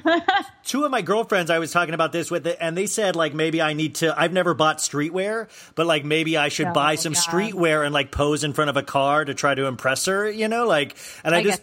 I mean, like, I don't want to change who I am fundamentally as a person, but I am willing to go to try things, you know? yeah. Are you willing to be uh, Leah's child stepfather? Well, that's a great question, Crissy. Um, because because the thing is, somebody photoshopped me in Leah's bucket hat from the first episode. Remember the bucket Good. hat? And they Yeah, also put. They, they put the they put on my shirt, "I'm ready to be a stepdad," and that's a funny that's a funny thing somebody made. But Yeah. then they sent it to Leah, and then I'm like, that's creepy that Leah saw I'm wearing a shirt that says I'm ready to be a stepdad. A minor setback, really. I feel I consider this only a minor setback in in our Okay. The grand plan. Yeah, so so I mean, Um, I'm still in the game. I think I just Yeah. gotta, pl- I got to play hard to get at this point. and I Rob don't, doesn't seem like too stiff of competition. yeah, his voice was like, uh, "I don't want you to be drinking. I don't think it's very good that you you're doing that." that's by the way, that's I immediately started making fun of his voice to myself in my bedroom because I was trying to do anything to make myself You're feel Leah better. Defense Squad. Oh, I You're like, just- sweetie, you can drink around me. I don't care. I was like, "You can have one or two. I don't care." Like, babe, One, two, three. I don't care. Babe, you built up streetwear. You you Wear the invented- cashmere sweatsuit. You invented streetwear. So okay, so we're we're in agreement that Rob sucks. Okay, perfect. And so we already did Dorinda and Sonia. So now we're at Sonia's fashion show, jumping ahead. I also the the step and repeat is like this little tiny area. It's a, at a restaurant, the second floor of a restaurant. And which I just I thought was I don't know a lot about Fashion Week, but I didn't know they were held in restaurants a lot of the times. Is that true? I didn't understand the um the it seemed like the step and repeat was an entirely separate location. It seemed like maybe you got like an Uber code and like you like took a, an Uber or Lyft with using the code Sonia. Yeah, for ten percent off. seven your- repeat. yeah, yeah. And then you did the seven repeat, and you got in an Uber, and then maybe you went to like Bushwick, What? Well, what I and was, then you- went to the show. Did you notice the step? What I was fascinated about the step and repeat. Did you notice that all of a sudden, like we have a Sonia Sangria line that I had no clue. I, I was like I, I thought we were I thought we were Sonia by Sonia Morgan and all of a sudden I see Sonia Sangria and I'm like is she just picking things with like the word S's in it so she can be like Sonia There were a Sangria lot of weird pops. By the way, I think all of this was foreshadowed by like everything was foretold by the planning meeting. We didn't really talk about it earlier, but Yeah. Sonia was sitting around with all of her unpaid Her- her- insurance, her, her staff yeah um, and a spider just descended into the meeting, and I was oh like, "Oh yes. that spider knew. That spider was trying to send a message was trying to say don't go forward. And sonia swatted it away. And so i think yeah we there are a lot of weird things that happen this episode that are like wait i didn't even realize that aspect of this universe existed. And the sangria is one of them. And then i'd also like to this is maybe jumping around but No. in this show we get elise who's been now in three episodes Yes. this woman The th- friend. these women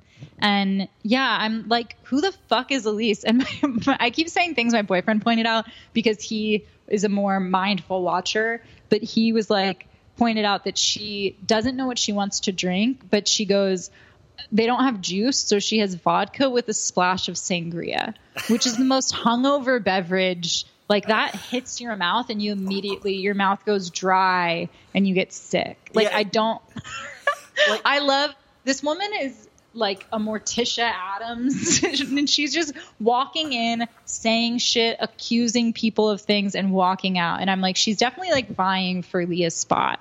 I was I'm surprised. I was surprised at that drink that she didn't ask for like no and like no ice in that, please. I just want Yeah. war- warm vodka and warm sangria, warm please. Uh, Sangria. Warm. Could you spit in it? You- could you? Like- is there anything that could fly into this for me? By the way, Yeah. this is that's why they. If you see, that's why the show is so good. Is that they don't even bother to explain who this person has been in three episodes, and she's only been in it for like these minor little small Yeah. scenes. But I see that's why I think maybe she comes back later in the season and kills someone. Like I feel like they're setting her up for something big.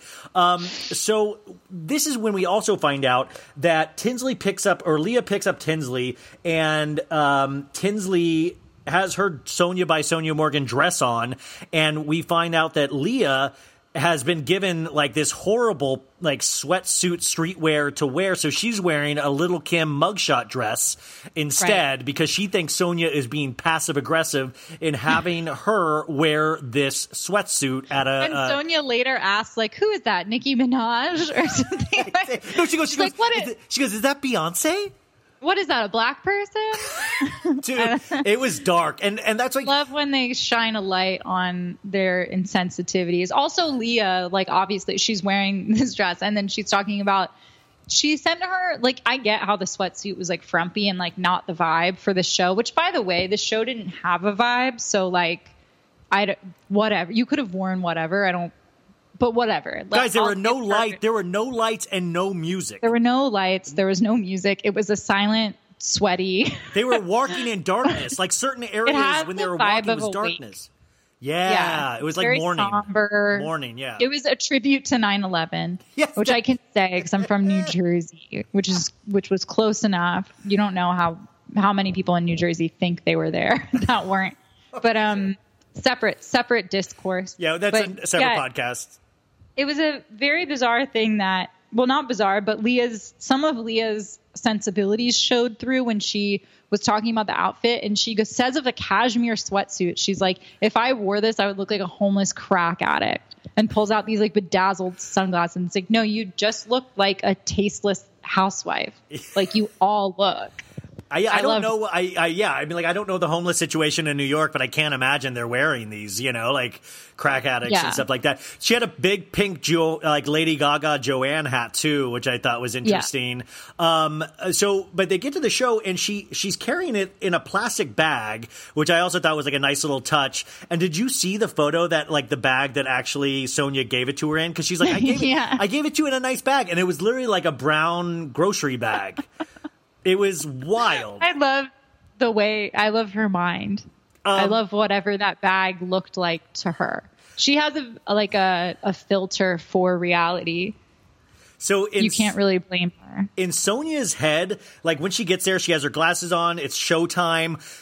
This is like Sonia in Sonia's glory. Like this is her, like she thinks she's a businesswoman, an artist. It's all like like honey, I don't have time to look good. I need the show to be mm-hmm. good. She's like, but she's doing it all in like 30 minutes. So the show is like a shit show, but the girls know her well enough to like congratulate. Like it's it's so weird. It's like I don't want to say like a special Olympics kind of a thing, but it's like, oh my god, like you did that, like you, like you with limited, like you did this, like you did this, and she seems so relieved that it's over and so happy, and Yeah. she, she says she goes the bu- you know the buyers know I'm here still, like she's like she didn't They have just any- know that she exists. She's like Century 21 knows I'm here, which I don't know fashion, but I thought Century 21 was like a housing thing, and I was like, Yeah. I thought they sold houses, so I didn't know they were in the fashion business, but I was like, yeah, I guess I they don't know. I can only imagine that's like the parent company of Forever 21. Like, I don't really know what was happening there. And a lot of like, um, everyone was confusing terms. Like, at one point, Dorinda says, um, I once had a skirt with General Mao on it. Yes. So I get the whole gangster thing. And it, what are you saying? Like, did she think she was talking about General Tso's? like, Well- Chairman Mao is a very different person. Like, I think probably what's happening is that they are all only aware of like three black people and three Asian people, and are just Well, and like three things from history, and everything's being thrown around um all at once. But she also goes, she goes, I love the general, she said the General Mao thing, but she was like, I used to be quite fashionable in the 90s. Like she says, like Yeah. she was like kind of like a, an it girl in the 90s. I actually, I mean, this is like the only mugshot I wear, and I wear this still to this day, is like I have a, a t shirt with like a, the Justin Bieber mugshot on it. And just because it's like, it makes me so happy of that little guy, like when he was like kind of. He's like in between, like who he is now. He's like a Little guy. wispy mustache rat guy and like the little kid, cute kid he was.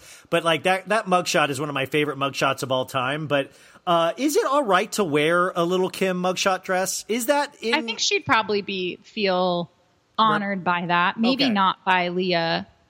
Um, but I think it's a generally kosher thing. I assume that there's a a brand that licensed that photo. I hope that she like makes money off of it and stuff. yeah. I don't know what was happening, but everyone was really like referencing and cross referencing, and everything was in a blender. I got the vibe from that room that it was very sort of hot and dusty. Yeah. I was just like, I feel like I could smell that space. There was a lot of empty watching seat. There was a lot of. I went. I kept watching it because I just wanted. There was a lot of empty seats. Like the people were peppered around, and then the the bar staff because they were walking right past the bar.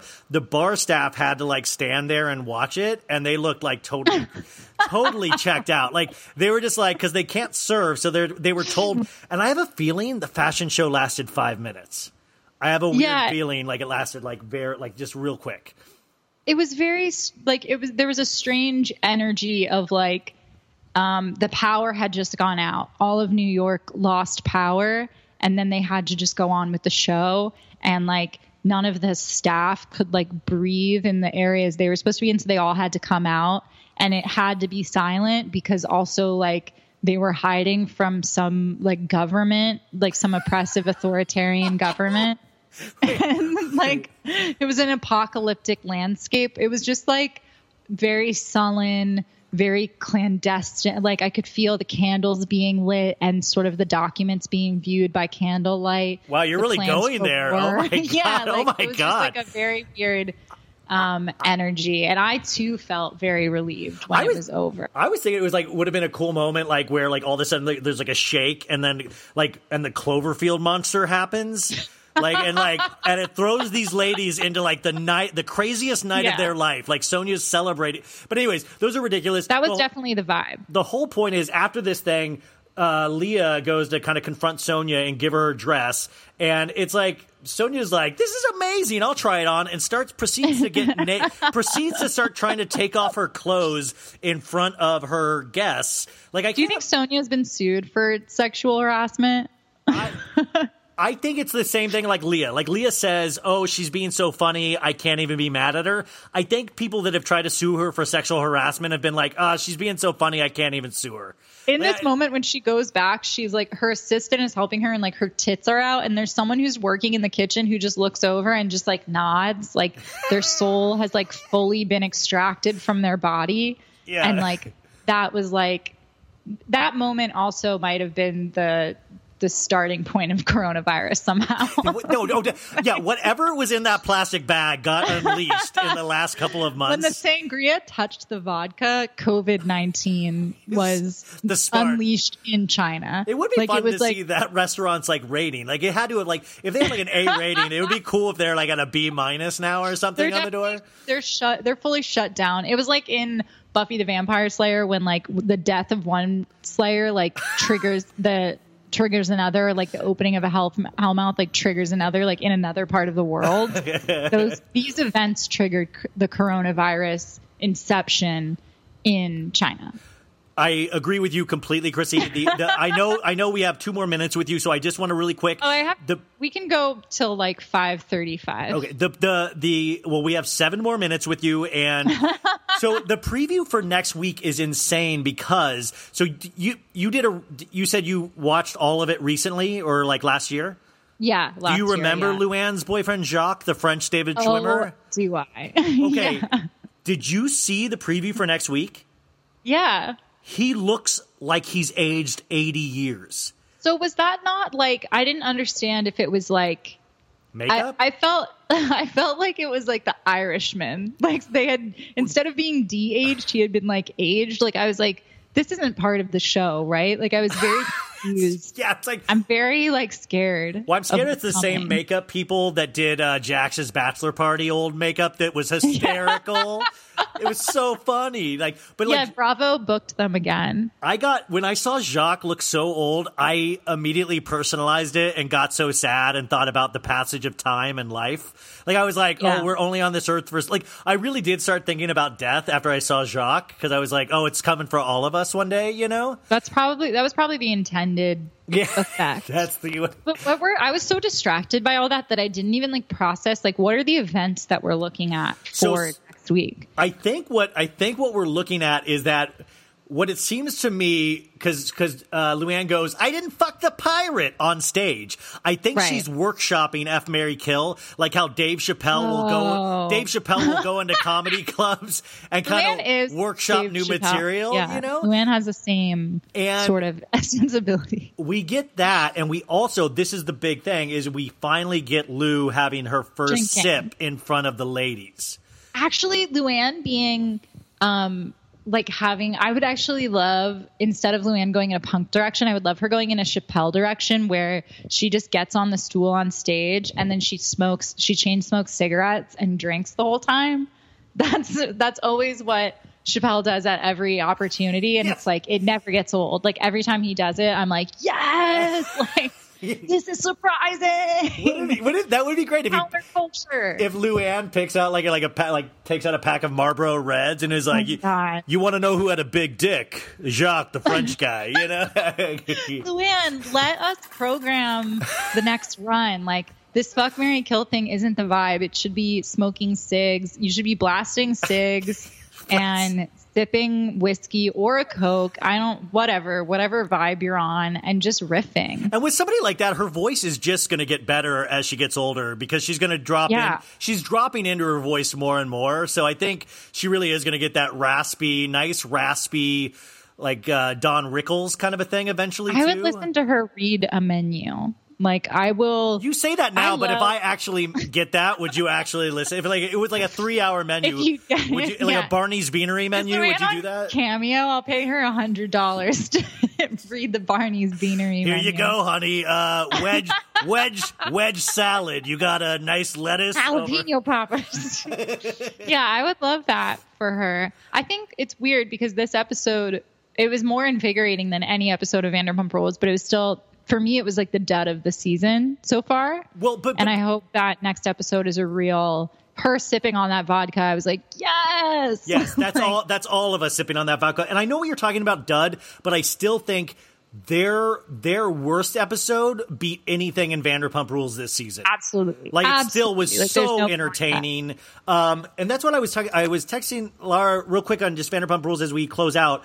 What are you? My my hope is the last episode of the season is a who done it and all of their Valley Village homes burned down. Like somebody's setting fire to their Valley everywhere. Valley Village homes. Nobody's hurt. Nobody is hurt.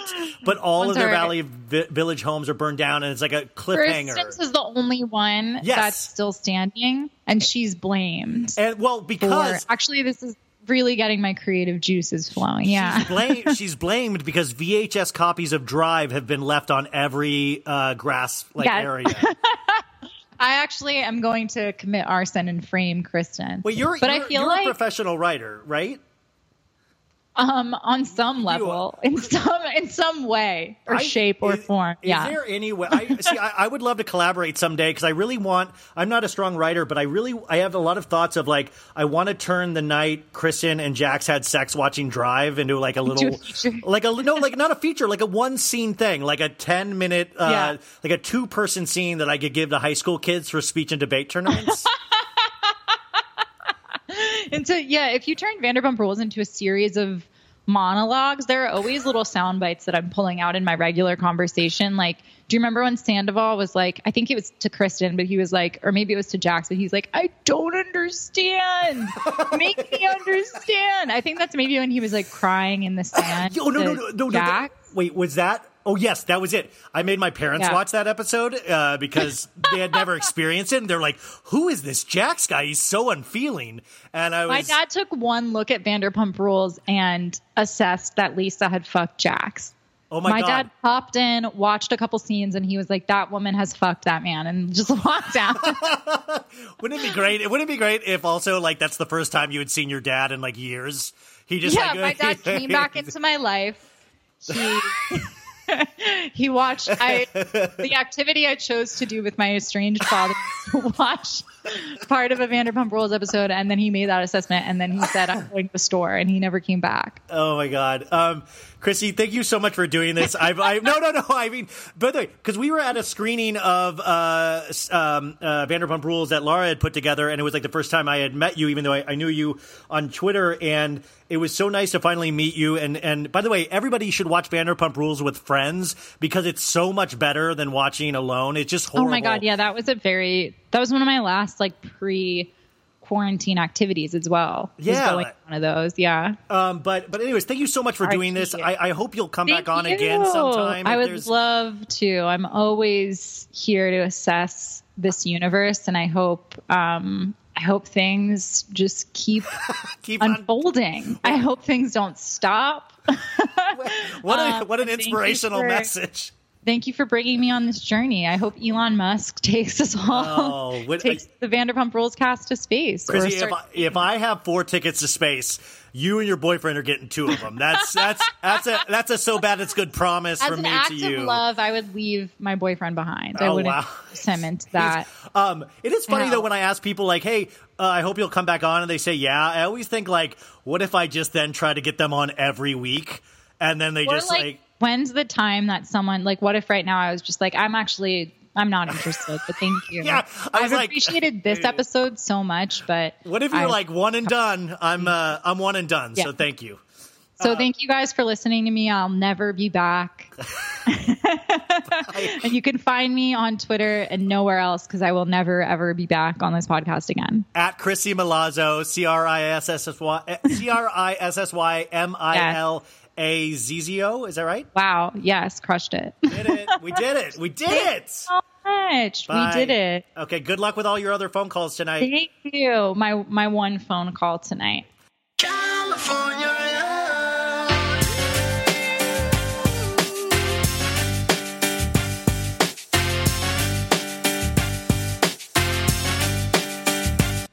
You guys, that was Crissy Milazzo. How good is she? How funny is she? Uh, it was I. I was listening to that back when I was editing for the tenth time, since my computer keeps breaking, and I just I was laughing every time. So I hope you loved it as much as I did. Please go check her out on Twitter at Crissy Milazzo, and and and I'm sure she'll put up any of her writing that she does. Um, and of course, we're going to be collaborating on many writing projects, many Vanderpump Rules fan fiction in the future. But right now before I get into my Vanderpump Rules breakdown, my solo Vanderpump re- recap of this week's episode of The Return of Jax, I wanted to touch on briefly a a little thing that happened on Real Housewives of Beverly Hills last week. Denise's Denise Richards' husband gave one of the most dramatic dinner speeches I've ever heard in my life. And if you guys saw it, you know exactly what I'm talking about. Because uh, so far, we've known Aaron as to be the guy that Denise says she has sex with every day. He's like the big old dong. Denise is literally introduces him like, "Here's my husband. He has a big dong." Like that's how he's known as. Had no clue that he was uh, working an astrophysicist and natural healing or whatever the fuck that was but it was amazing because Mauricio was so high during that dinner party, and he was the only one that was like, "Bro, I could listen to you talk all night." Yeah. By the way, Mauricio being high every episode, I'm highly enjoying. It's like better than Cheech and Chong for me. I love it. It's like what a st- I need a stoner comedy with him and who would be a good other like stoner. Who would it be? Like I'm trying to think who I oh would it be like nah. Anyways, um, so what I want to do right here, you know, I'm an actor by trade. And you know, I, I'm a little rusty because of the quarantine. But what I'm going to do is I'm going to I'm going to play the first couple of lines of Aaron's dinner monologue, and then I'm going to take over and I'm going to read. I'm going to act the shit out of this monologue that Aaron gave at the dinner table. Will you guys bear with me on that? Okay, let's see if this works. Everything you've been taught about how disease process and stuff works is not true. Red leather, yellow leather, red trippingly on the tongue, trippingly. Okay, well, here we go. okay, imagine I have a big dong. Okay. Everything you've been taught about how disease process and stuff works is not true. I have to be careful. Age of 12, I was living next to the largest nuclear facility in North America. I watched everybody die of cancer. I couldn't understand why we could split an atom with sound and cause a nuclear explosion. If you look at an atom, there's lots of space, right? Electron, proton, neutron, whatever. So there's a lot of space, a lot of empty space, right? 99.9% is space, but it's oscillating at a frequency that appears to be real in our reality. Does that make sense? Mauricio. Yeah. Traditional isn't traditional. It's allopathic. Allopathic. It means alternative medicine. Look it up. It's all a measurement of the electromagnetic spectrum frequency. I break down stuff so you can all heal you. I don't heal anybody, by the way but I removed blocks, discord, information. I ruptured my Achilles tendon. I regrew it in two months. No surgery. How is that possible? There's cancer in every one of you right now. Cancer happens all the time. Uh, there's a dinner patron. Should we even be talking about this, Big Pharma? Aaron, I have people following me all the time. Do you want to know why cancer comes in? Because it's protecting you of infection. Your immune system could not respond to it, and you would have died in 12 hours. It's your best friend that protects you from somebody that was going to shoot you in the head with a bullet. That's what cancer is. I'll prove it all day long. We can split an atom with sound. Because a nuclear explosion kill people. You can't figure out what's cancer? Lisa Rinna, what about the common cold? You have no idea what I really do. And scene. Oh, thank you. thank you so much. Thank you.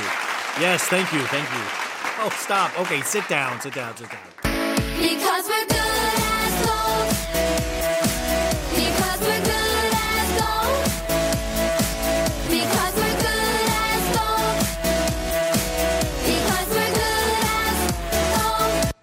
Yes, that was Good as Gold by Miss Scheana Shay, which means we are at Vanderpump Rules recap time. Happy birthday again, Scheana. We love you. All of us love you. Um, okay, so this week's episode. Okay, okay, we got something here, don't we? This is this is way better than we've we've been dealing with lately. I gotta say. Okay, so the episode is called Mercury and Gatorade. LOL. At first, I was like, are they trying to be cute? I didn't know what the title meant. Um, you know, we start off the show. Dana walks in to clock in. Uh, Brett comes in with all his jewelry and his hair. If I I think if I managed SUR, I'd be like, less jewelry. Brett, could you put less jewelry when you walk in? Um, Danica walks up to Ariana, who is fake working. Uh, Danica uh, says to Ariana, Jax is going to be an hour late to fake work. She doesn't say fake work, but Jax doesn't. Guys, next season, none of them work there except for like the people that actually work there Charli, Danica. It's all right. We can handle it as uh, we're, we're solid. As, uh, we're, at this point, we're emotionally mature enough to handle that they don't work there, okay? We're good. I swear to God. I swear to God, nobody's going to hurt themselves. Um, uh, Brett's curly hair, he makes a big deal. He's like, ugh, I hate curly hair. My mom always wanted to be out of my face. Do I even look good? Hate Brett. Dana is talking to Scheana, tells about um so Scheana is telling Dana about her song One More Time. If you guys heard a little bit of that at the beginning of the episode, that is the sexy song we're talking about. She says it's a baby making song, and she's talking about Brett in the video because she went down to Palm Springs where all music videos are shot to shoot this music video with him. And she's like, I have some stuff to show you. Scheana's so funny because it's like whenever I get headshots or do like an acting work, I don't really tell people about it. And she like wants to show it off immediately. But it's also doubly funny because Dana is kind of interested in Brett, I guess. So she's like literally shows clips and they're literally straight up boning, like slapping ass, grabbing. Like it's it's highly sexual, you guys. Like she says, it's a baby making song. I feel like we literally started watching a baby being made. Uh, Sandoval and Jax, this is great. Like this is crazy. They're in a scene together. They go to a, shoe, a tennis shoe cleaning place, and um, Jax brings up his dad. He's like, "Oh, my dad would be so mad at me for doing this." You know, okay, Jax. Um, the guy makes fun. The guy at the store is like, I guess Jax leaves his sneakers on because he's a psychopath. Um, he leaves the tags on his sneakers, and the guy was like, "Yeah, I don't really do that. That's weird." Um, Jax's credit card didn't go through, and then we get the first editor troll of the night of showing all the times his car- credit card didn't go through. The one time they show in this was at Sandoval's birthday party, and I was there. Like I watched his credit card not go through, and it was probably one of the top ten moments of my life. It was you got to see it in person because it's so funny to watch Jax like lie on the spot, like what? Oh my god, there's totally should be money on there, and then Brittany had to pay for it. It was like so cool. Um, Jack starts grilling Sandoval about Ariana, and he's like, "Yeah, I always notice she gives you backhanded compliments, like." Uh, and he's like, "You just never called her like you never called her a bitch," which is just like so dark because it kind of makes me think that's what Jack says to Brittany, and it's just so so dark. Um, Sandoval goes, "I know some people come after you, but I'm going to give you some good advice." Take a second before you respond. Don't be so responsive. Don't be so responsible responsive, not responsible. Don't be so responsive. Um, and it, it's pointed out, he's like, when Jax gets bored, he picks on someone to focus on and bag on to make him feel better about himself. And that is just, that's classic Jax. Jax attacks somebody so he can feel better about himself. But I love that Sandoval called him out on it. Jax was like, no, I just get angry. Just get angry, dude. No way he's just such a dick. He's just, and this is kind of the recurring theme of this episode, which I love, is that Jax is just completely completely a dick. Um, he he's like he Jax brings up this example of like you know if somebody says like my hair doesn't look good, I'm gonna gut them like a pig. I'm like, do you remember that real uh, that true story? Uh, no, True Life on MTV with the Jersey couple getting married and the limo didn't pick him up, and he's like, if you don't get here right now, I'm gonna gut you like a pig.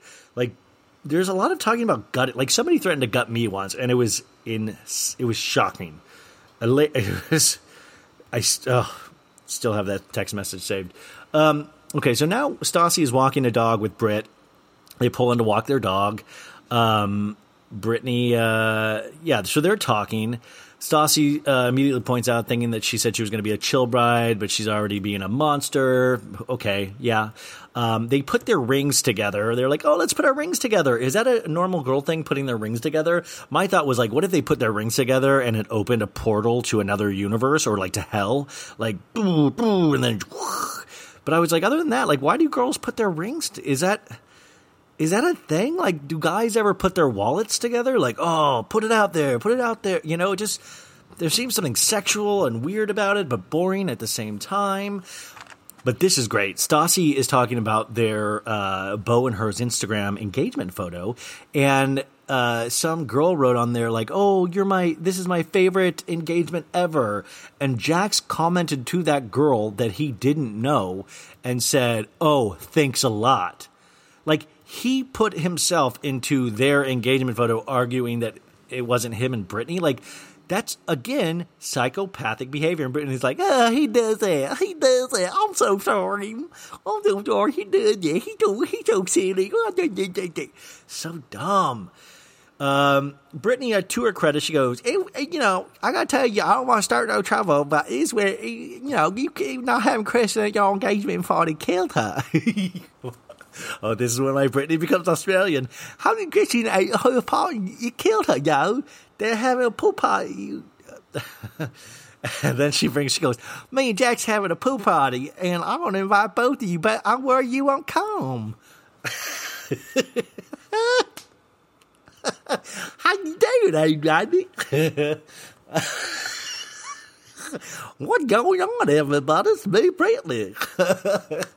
I'm so bad. Okay. and Brittany goes, I love cooking and planning. I love planning parties. It's my thing. and then Sassy, Stassi says about Kristen, if you can't be at our normal moments, you won't be at our big moments. Damn, son. Damn. Um, then we're back to SUR. Ariana is teaching Dana to bartend. Scheana walks up to Max, want to see the video. Oh, oh my, Scheana walks up to Jax, who Jax is fake working at the bar, and she goes, "Hey, do you want to see uh, footage of my new video?" And Jax goes, "Not really." And then he starts bitching about Tom and Ari- Ariana, and like immediately, you guys, this is what cocaine use looks like for all of the people that have never done cocaine and never and I want to point out the difference. This is not Adderall. This is cocaine use.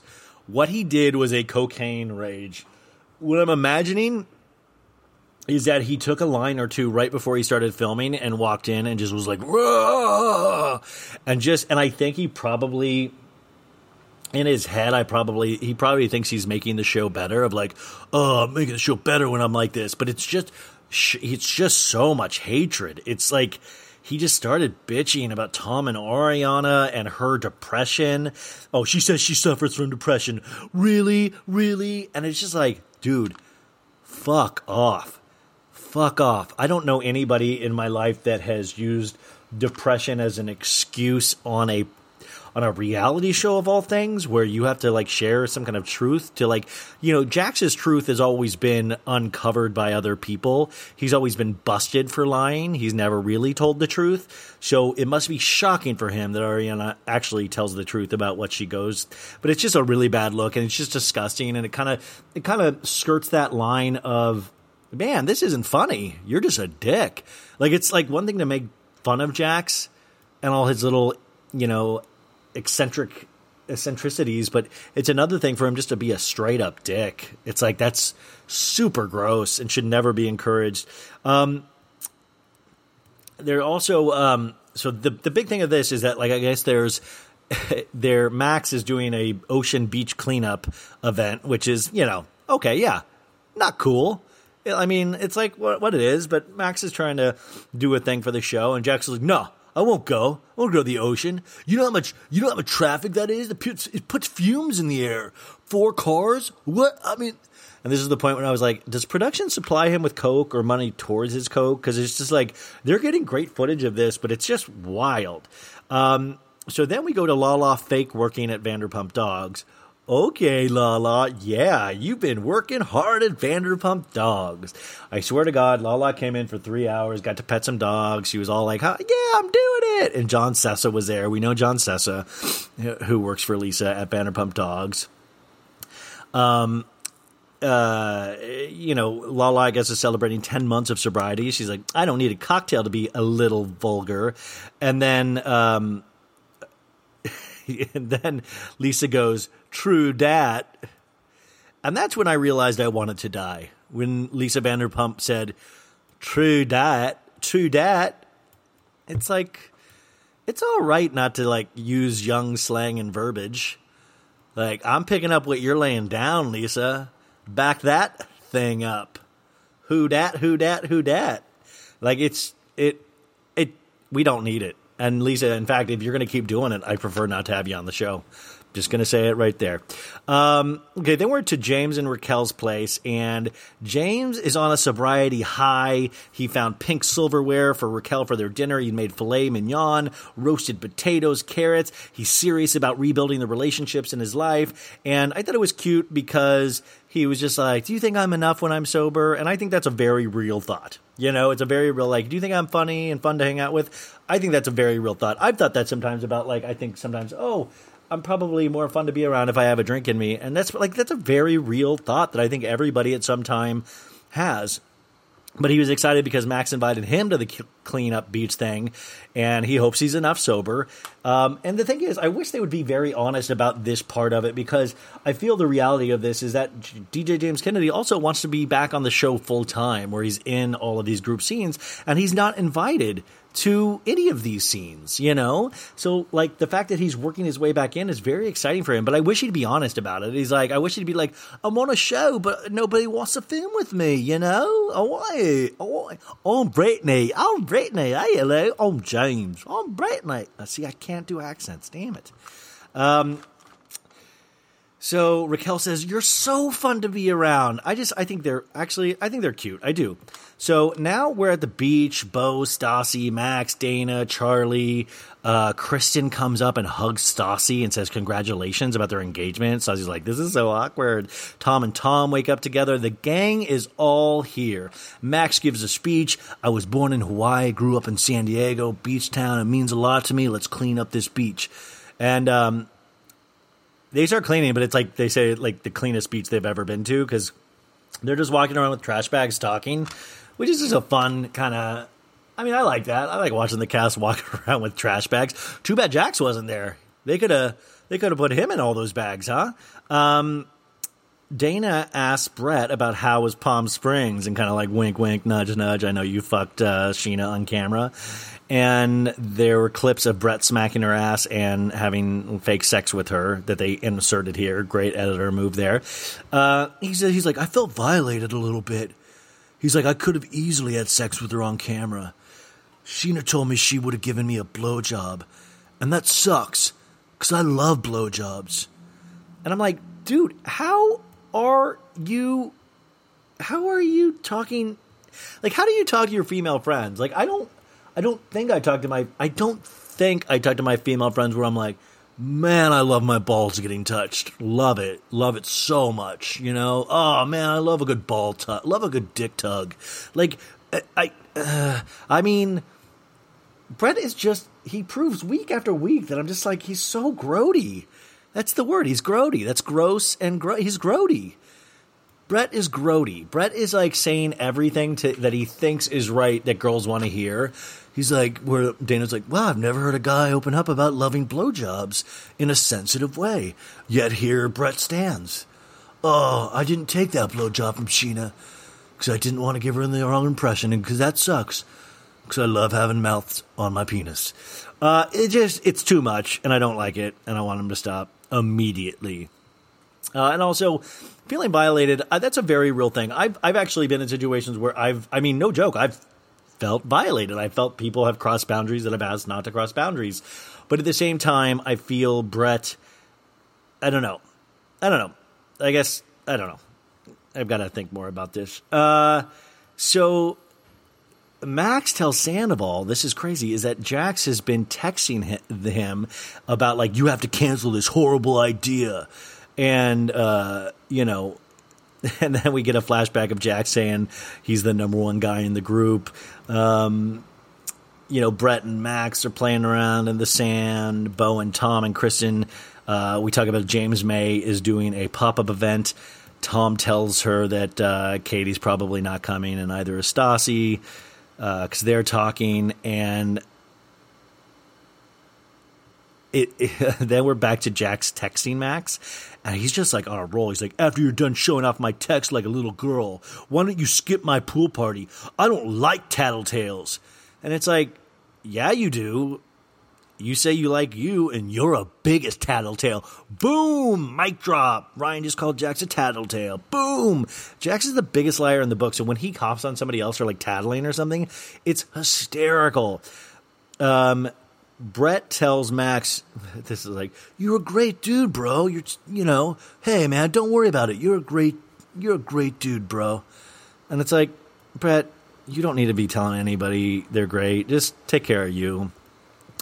Um, and then he brings up the thing. He's like, "Hey, Scheana told me that Dana said she still has feelings for you, Max." And then Stassi and Dana are talking, which I think is like maybe the first scene they've talked all season. And they said, "Where did this weird love triangle thing happen?" Also, I'm like, when did this storyline keep being a part of this show? Like, I thought we were all good. I thought Dana and Brett were together now, and Max wasn't even in the scene because they broke up. If they were even dating, like I'm you guys, tell me if I'm wrong. I'm so confused about this. I'm so so confused. I don't understand it. So I mean, help help me help. Uh, I just I don't understand it. Um, so Brit uh, Brit is also there, by the way. Um, Max announces that Jack said everyone is mad at me for planning this. And then uh, Brit's like, "No, nah, he's on his man period. Don't worry. Don't listen to him." which is just like a wild way to be in a relationship with somebody when you're telling everybody to not listen to him. Like, wouldn't you want to be proud of the person you're with? Like, why would you want to be with somebody that you're not proud to be with? I, I, uh, uh, uh, what? Just help me understand. Ugh, so hard to understand. Um, Schwartz talks about dealing with Jax's rage texts. Um, He's like, yeah, I just put the phone on silent and just go to sleep. I do the same thing with Katie, which once again proves that Schwartz is also one of the darkest people on this cast. Schwartz just gets rage texts from Jax and from Katie, and he just puts it on silent and deletes all of the texts. Love it. Love it. Jax is on his man period. Don't worry about it. Ugh. I just. I'm trying. I, want to understand so bad. Um. So, uh, oh, Brit, yeah, this is when Brittany goes, Mercury, it, Merc, it's just Mercury's Grey Gatorade, or that's what Jack said to her. It's just there. It's like Dumb and Dumber. Um, Britt says he just says things that he don't mean. Uh, he says it su- it sucks. I have to apologize for him all the time. I'm going to tell him to stop. This is why it's just it's wild, wild wild. So now we're back at SUR. Raquel and Lisa talk about DJ James Kennedy's sobriety. Uh, they say, you know, hey, I even went to the club with him last night and he did really well. No drinks. Great. Now we're at Tom and Ariana's house. They're cooking a major meal. Um, Ariana says that she manages her depression by focusing on the things that she loves. I love that. I think that's great. Katie walks in like a dumb biatch and says, I love what you haven't done with the place because they still haven't fully decorated it. Guys, Everybody has their own t- timetable. But out. They have a fucking house. Do you know how many people don't have houses? Jeez. Max comes in. He's carrying a case of White Claws. Love that. Sandoval says he got some Jack's rage text. He's like, if you're talking shit, don't come, don't bother coming to my house on Friday at the pool party. And if you aren't talking shit, you can disregard this message. And then there was like, Sandoval didn't respond, and then he wrote in all capitals, "So you did." please don't come to my pool party on Friday. And then Max, he said he texted Max and he's like, "Oh, you're really crying to my wife." And I and Max finally was just like, "Stop texting me. This is." Or no, no. Jack said to Max, "Stop texting me." Like it's it, it it sounds like Jax is just unhinged. Like we haven't we've seen Jax unhinged, but we didn't. I didn't realize he fully did this over text as well. That he just wildly texts. I just thought he did that on Twitter. Like Jax must be on the phone non fucking stop.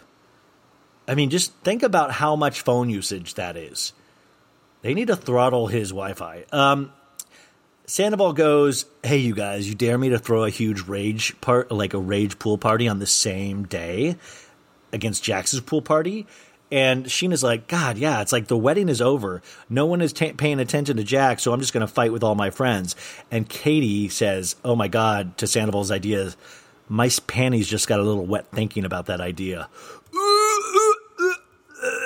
Oh my God. I'm gonna throw up. Uh, oh my god, I can't. Thinking about thinking about Katie's wet panties. I'm, I'm, like, are you sure? Are you sure you didn't wet your pants? I don't. Oh, just too much, guys. Too much. Max tells Dana out of nowhere in the back patio that he still has feelings for her. Like what? I just, I'm so confused. I don't care. Let this be a third season for them, not a first season. We don't care about you guys. Have them like Charli and Danica, where we, it's like less is more. We we we want to know more. I honestly, I think they're all really nice people. I like, I, I you know, but like I don't want to see. I don't. I totally tune out. Uh, but he says something about being scared about his feelings for her. You know, you know, when you have love, like bad things come from love, and it always hasn't gone good for. Just say you want to sleep with other people, but you also like her a lot, and you wish that you could do both, because that's what he's saying. Uh uh, okay, so now we're at the James Mae event. Chris, uh, Kristen's James Mae event is at this bar, Good Time Davey Wayne's. If you guys are from LA, Good Time Davey Wayne's is a fun bar. You actually enter through a refrigerator. It's pretty cool. Uh, it's her sample sale. Um, Kristen's like, "Are we good on Wi-Fi here?" She's being very Sonja, Sonja by Sonja Morgan. She's like really into it. Crew's all showing up. Lala, Britt, Max, Dana, Brett. Um, uh, Jax tells Brett he looks like he has a perm because Brett's still wearing his hair down. Um, and th- and Brett was like, "Oh, thanks, bruh." And, th- and this is like also the other thing about Brett. This is Brett plays every angle because like if you were so uh, about your boy Max, if Jack said anything you, I'd be like, "Oh, okay, thanks, dude." I would have stared him down a little bit, like, "Hey, you think it's cool to talk to Max like that? What's up, man? That's my boy." But instead he goes, "Oh, thanks, bro." He's just I'm telling you, this guy will float any way the wind goes. I swear to you. I swear to you. um Oh, so Scheana tells Brett that he needs her for a pickup shot for another thing, and like Brett's like, I'm I'm just a little uncomfortable, da da da. You know, like you were actually. And, Scheana goes, "It's called acting, Brett. Look into it." Which is just, yeah, it is called acting. It uh, and and then Brett gives us what he thinks is sexy because of his YouTube video experience. He's like, "Less is more." Okay, that's what's sexy. And uh, then Scheana goes, It's called One More Time about having one last time having sex. It's actually the concept of the video, Brett. Um, Scheana, and then Scheana points out to Brett and all of us that she's like, I can look and act sexy on a dime. I can turn it on like that. I love Scheana. So, like, I just love, I love somebody who is unabashedly who they are. And it's like, yeah, this is like, I love to look sexy. I love, like, I can, I don't personally find Scheana sexy, but I love that she thinks she's sexy. Like I like that confidence. Um, so this is a great scene. Jax literally comes over to Max and Sandoval, and he ambushes them pretty much. He's like, "Hey, hey, dude, just want to say I'm sorry. Uh, yeah, so I'm going through some mental issues. I'm angry all the time. Uh, um, you know, I call it an episode, and and then he's like, okay, well, okay, thanks, cool. And then he just kind of walks away like doesn't give them a chance to speak at all. It's like, yeah, I totally did that. No, no, sorry, man. Okay, I hope you accept my apology. And also, this is somebody saying he has mental issues when he has made fun of Ariana's mental issues 24 7. 24 7. Horrible. Uh, Sandoval in a talking head says he's fully he's full of shit. He's just doing this to this is his normal thing. He's not really sorry. Blah blah blah. Um, Scheana and Charli are talking about music videos. or talking about the music video, and Brett walks into that scene, and Charli excuses herself, and Scheana tells Brett, "Hey, you don't have to come on Friday to refilm." And he's like, "Oh, you don't have to be like that." And she's like, "Well, I wouldn't say you're fired, but I'm not paying you." And then Scheana, this is actually an interesting thing. Scheana says guys in LA suck.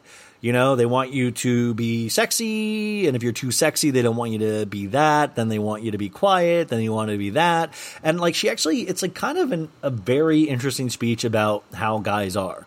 It's like you can't win with guys in LA, but I probably think guys everywhere. Like, I'm a fucking idiot too. Like, make no doubt, like everybody's at home, like we get it, we know. But like, it is like and I guess the in thing is you can't live your life for guys. You can't live your life, you know, like love is amazing, but you can't live your life for any of this stuff, you know? Like you got to just try to make you the best person you can be, you know? Um so this is like a crazy scene because then this all of a sudden gets introduced where Jax comes up to Kristen and asks where Carter is. And Kristen was like, "Oh, he's not here. He was here this morning." And then we found out they had sex this morning because they do a flashback where Carter's like, "Yeah, the sex was great this morning." like, okay. And then Jax out of nowhere is like, "Kristen, I heard you uh, hooked up with a guy and, uh, and made a sex video, and Carter saw it two weeks ago." And she goes, "No, who did you hear that from?" And that was four years ago. And she's like, and this is a great scene because it's like watching a liar talk to a liar it's like the end of Return of the Jedi. It's like just two Jedi's just like, I will outlie you. I will outlie you. And and and Jax's like, I can't believe you fucking lie. You like, I can't believe how much you lie. This is crazy. And and Kristen goes, ask your wife. She knows everything. And Brittany turns around. She's like, I didn't say anything. I, did, I what? I didn't say anything. I didn't do nothing. What? And obviously, she told Jax that Kristen did do this like two weeks ago. But I guess you guys, I guess Kristen gave like this dude a blowjob from a video and filmed it and then sent it to Kristen and then Carter took Kristen's phone because I watched the after show. Carter took Kristen's phone and saw it in the bathroom and was like, "What the fuck is this?" But like Kristen is wild, yo. I'm telling you, like Kristen is still Kristen is still like putting the VHS of Drive, you know, on the TV, if you know what I mean. I think she still loves, she lives for the drama, you know? And so this happens, and Jax is like, Isn't it tiring keeping up with these lies? Which is just like, oh my god! I was I was rolling. I was like rolling laughing because Jax is literally talking about himself He's like, when does it end? When does it ever? When do the lies ever end? What do I just what? And Kristen very rightly goes, I'm, I'm asking you not to have this freak out while I'm here at my work event selling clothes. And it's so true. It's like, it's like, what you want to talk about the truth when she lies to everyone? And Brittany's like, what's going on with you? What's going on with you? Um, it's just wild. The, obliviousness of Jax, and maybe it is just if you're looking at a psychology way, maybe he's yelling at himself too because this is how he lives. But it's wild. He is like so full of rage or cocaine or just cocage. He's full of cocage, and it's just it's wild. Anyways, now we're back at and and Jax like storms out, you guys. So now we're back at SUR. Uh, DJ James Kennedy's having dinner with Lisa, and Raquel walks up. Oh, yeah, uh, DJ James Kennedy gets to play at SUR again. Lisa's taking another chance. So, okay, great. Big episode for DJ James Kennedy. Perfect. Raquel comes up, and Lisa goes, I'll have a rose. She goes, Would you like a rose? And Lisa goes, Does the Pope have a balcony? And she's like, What? What is the Pope? Does does the does the Pope have a balcony? And by the way, Lisa, numbnuts. Not everybody knows the fucking Pope. Like, I'm so sorry. Like, nobody knows that the Pope does speeches from the balcony. Because Raquel's like, the Pope does speeches with Rose on the balcony? Like, it's fun to make fun of, like, but, like, not everybody know. I just, Lisa, stop it. True dat, right, Lisa? True dat. Ugh. Uh, but then they both make fun of how stupid she is, Raquel. And they're like, uh, she just doesn't get it. um, we get another editor troll on this scene of DJ James Kennedy asking, like, of getting fired from See You Next Tuesday and asking for it again. So that was kind of fun to watch. Um, and then the scene ends with DJ James Kennedy goes, White Kanye's back in business. DJ the Lounge. By the way, I just once again I want to point out it's so funny how they make SUR seem. They make it seem like this huge lounge, and it just it's not you guys. It's a very you would be shocked how tiny the lounge is. Um, so now we're at the like the last kind of scene, and Jax is yelling at Britt, and he's like, "I'm not allowed to have a bad day." Britt says, "You can't take it out on me. I don't see why it affects you so bad." And he and he's like, "We've been through so much worse." Oh no, she goes, "I've I've been through so much worse than this with you." And he's like fixing a fan on the kitchen counter. It is hot in the valley, but I figured they have AC he's like, huh, I just can't win, you know?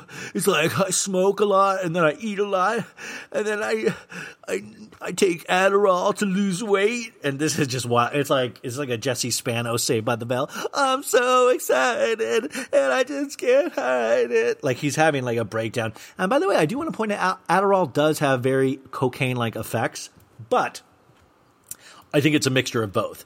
Certain Adderalls, they don't make your eyes fucking bug out of your head and make you do a weird jaw thing like Jax does. So I still, I mean, I think he might have Adderall, but I think cocaine's a big portion of that.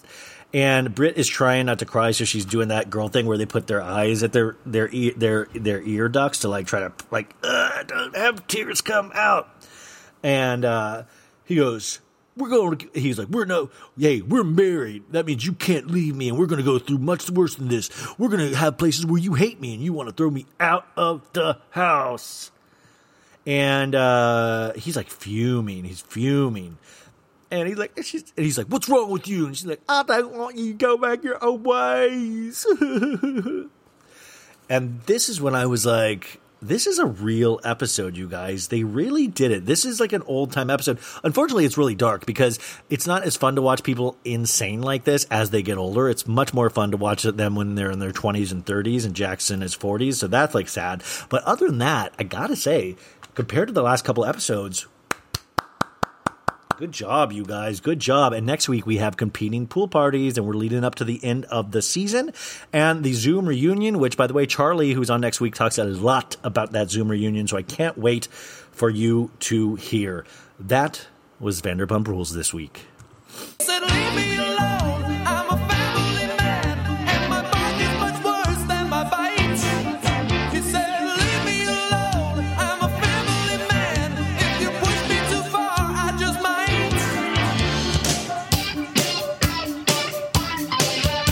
Now is the time for a quick check in with my parents. You know them, you love them. Bill and Becky Bailey almost celebrating their 50th year of marriage as of October 31st of this next year. Uh, of this year, in this year. That's crazy. But uh, hopefully, I will be seeing them soon for Mother's Day in a very socially distanced, safe way. Uh, but I check in with them every week if you guys are new to the show. And uh, here is our weekly call. Hey, what's going on? Don't know why the first don't know why the first one went away. So I, I don't know what happened. What are you What are you talking about? You called and then it ended, and then Are you drunk already? Yeah. Okay. Iced tea I'm having now. Uh, so you got Yeah, right. guys. You know I'm iced tea. It's iced tea. You guys know him. You love him. Bill and Becky Bailey back on the pod for a quarantine update. Um, okay, so you guys, I'm coming into town tomorrow night. Do you think that's safe? You're coming into town? You know I'm coming, coming in. Oh, you guys be- begging me to come. Are you kidding me? Do you? Okay. Why, why are you coming? We are so excited. Okay. I got a forehead thermometer today in the mail. Okay, so wait, we can So scope you before you come in the door. If you can't come in, you can't come in. Okay, that's what I'm saying. So if I drive, if I, uh, I, I have not been around people. You guys haven't been around people. So in that sense, it's safe, right? Yeah, just took our temperatures. We're good. Yeah, I can't. I mean, you can't catch chlamydia, right? I was saying. I uh, would hope not. Okay, so so if I drive, you're gonna immediately temperature check me at the door. Sure. No. You can come in and get a shower. You're inviting me at your own risk, right? Absolutely. And and the better the good other good part is because you're coming, your sister is going to let us see the grandkids. Oh wow! So Mother's I so I I was like the uh, the final straw that actually lets you see your grandkids. yes, Okay, now yes, because Karen. I, I I've got to ask Chris. She said, "But I need, I want to see Ryan, and so do they." It wasn't about me and Mother's Day. it was about Ryan. I'm excited about that. Wait, No, so uh, wait, it's, so Dad, uh, you're growing a quarantine beard. How is that coming along? pretty good. Like I said, me and my razor are social distancing. and it's, it's doing okay. I mean, I, I'm kind of shocked myself every morning when I look in the mirror. Because you look cool, or And, you uh, look because you look so cool? I like no, I like it. Karen stopped by the other day, and she um, six feet away said she liked it.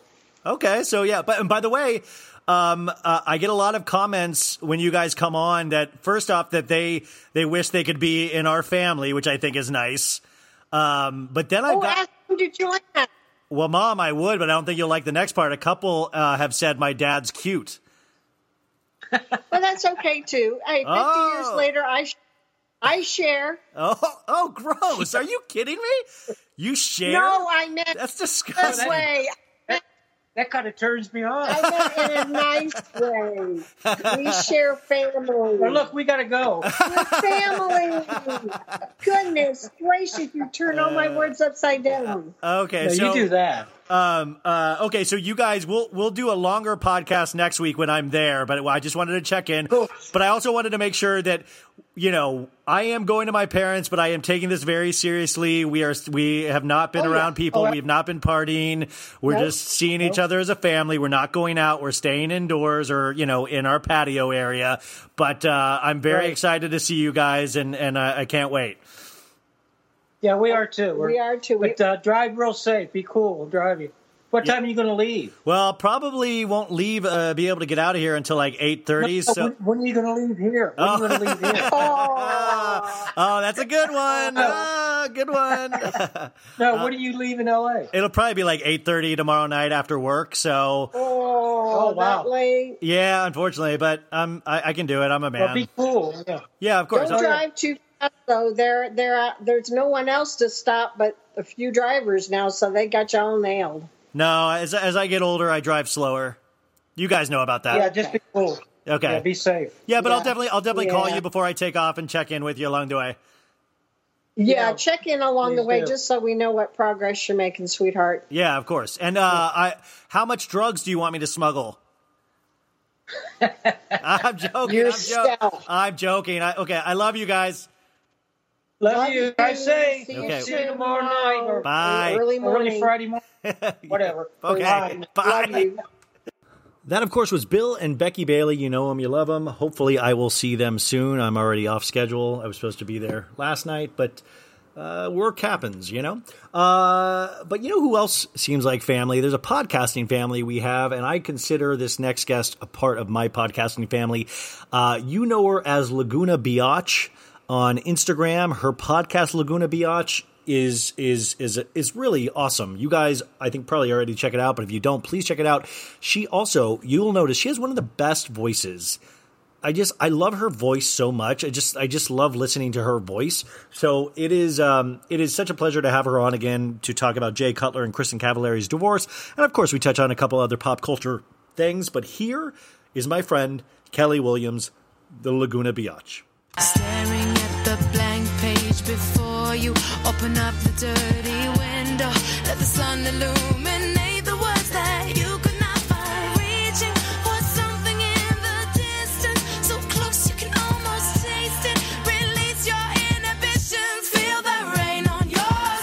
We are so lucky to have uh, a returning guest, somebody that I actually is probably one of the best people that does what we do in terms of podcasting, in terms of Instagram. You guys know her as Laguna Biotch. Her name is Kelli Williams. We have some important things to discuss tonight. Kelli, thank you so much for being here again. Thank you for that introduction. Oh my God, always. You literally are uh, on the pulse of not only everything Laguna Beach, the hills. I mean, but you, like you talked about last time, you are a fan of all pop culture. I consider you a historian. Uh, we had a great conversation about Justin Bieber last time, which, by the way, uh, his quarantine content is is pretty off the chain, isn't it?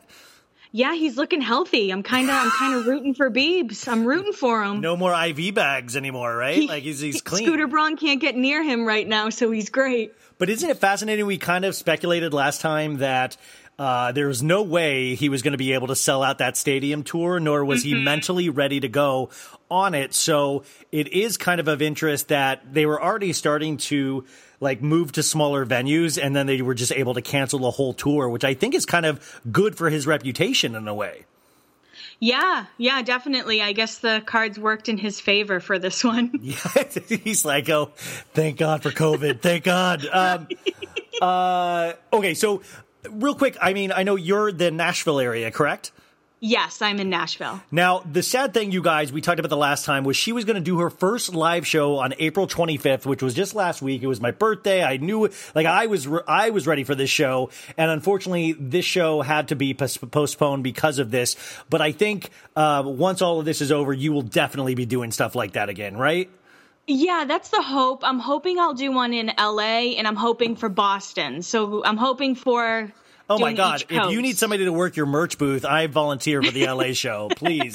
oh my God! Um, okay, so this is what I need to. This is the main thing I want to talk about. Is that huge breaking news have been happening this last couple of weeks with one of the main cast members of uh, you know Laguna Be- uh, Laguna Beach, The Hills, is that Kristin Cavallari and Jay Cutler filed for divorce seemingly out of nowhere. That's number one, right? And then number 2 mm-hmm. is potentially there was a mysterious photo taken that posted on Instagram the, of of Kristen's best friend that they might have had a three way. I need you to explain all of this for me. So let me take it back. Did you expect Kristen and Jay to get a divorce?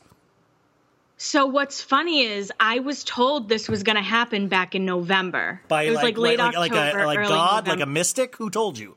No, I, I had a source tell me she was like, "Get ready, Jay and Kristen are going to file for divorce," and I was like, "No way." And then it didn't happen, and I was kind of like, "Oh, no way!" Like that source just kind of said that, but yeah, it happened. And then an article came out, and they were like, "They've been having issues since November," and I was like, "Holy shit!"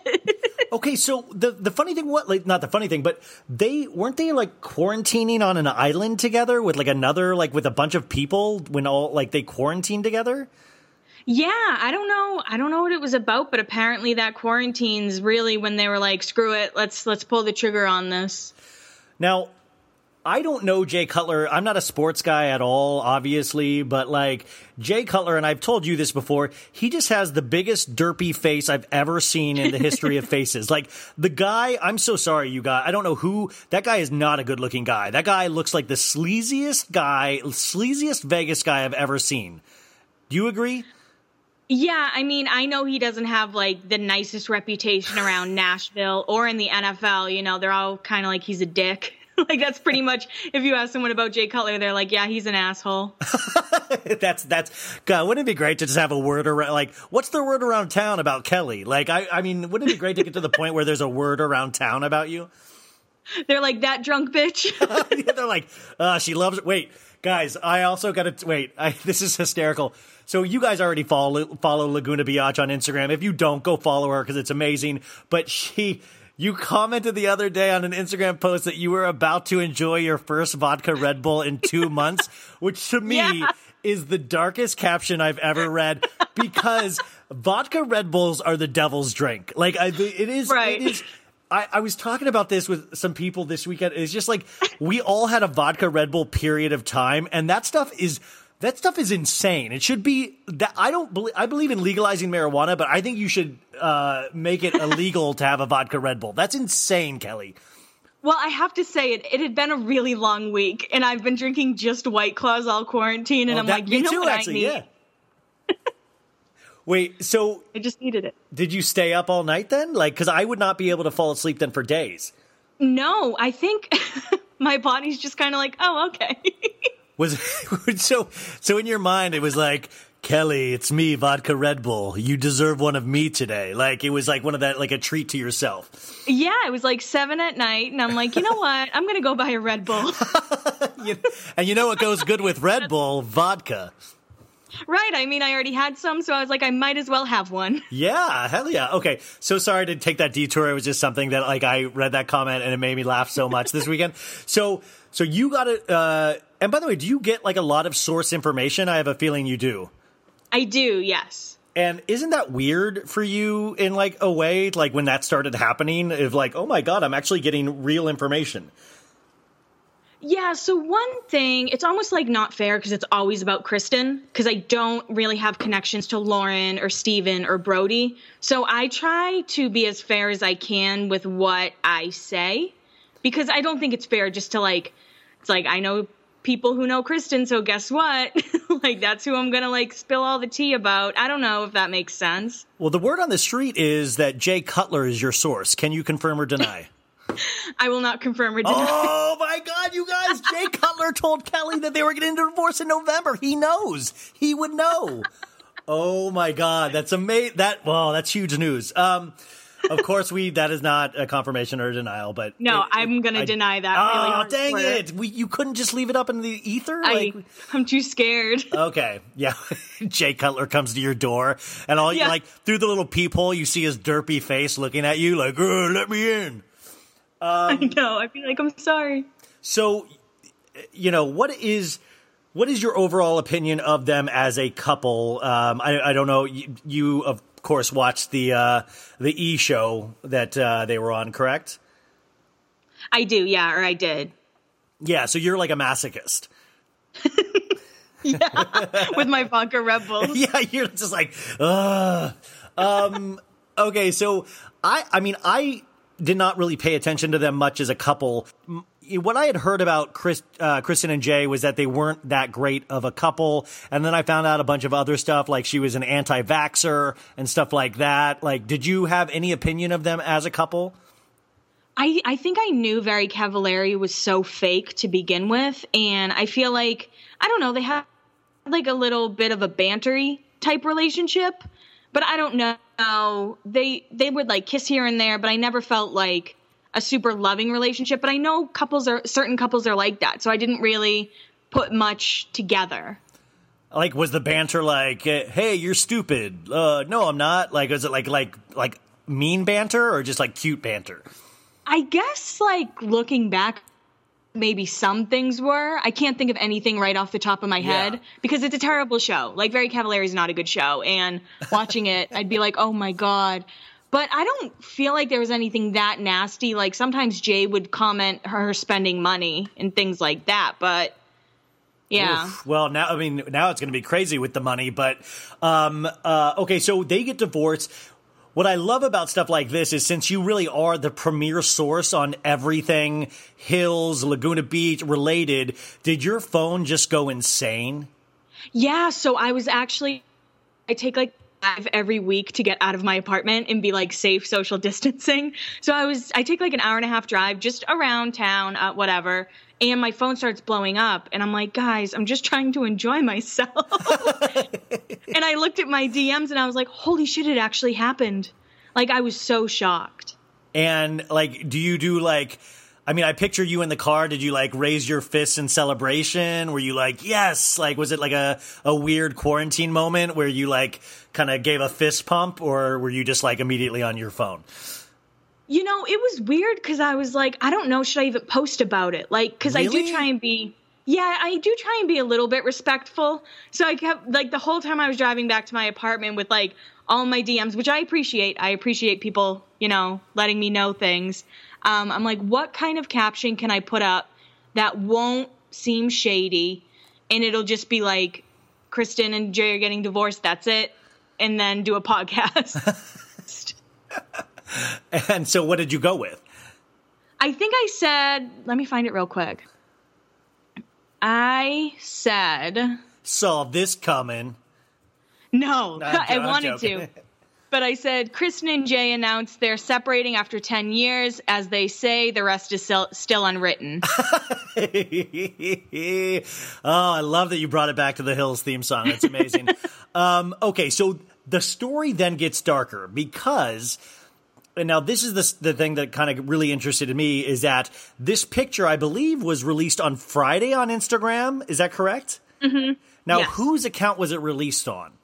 So it was posted on Kristen's ex best friend Kelly Henderson's fa- um, Instagram, which is Velvet's Edge. Now, am I mistaken in saying is this the girl that they potentially had a threesome with?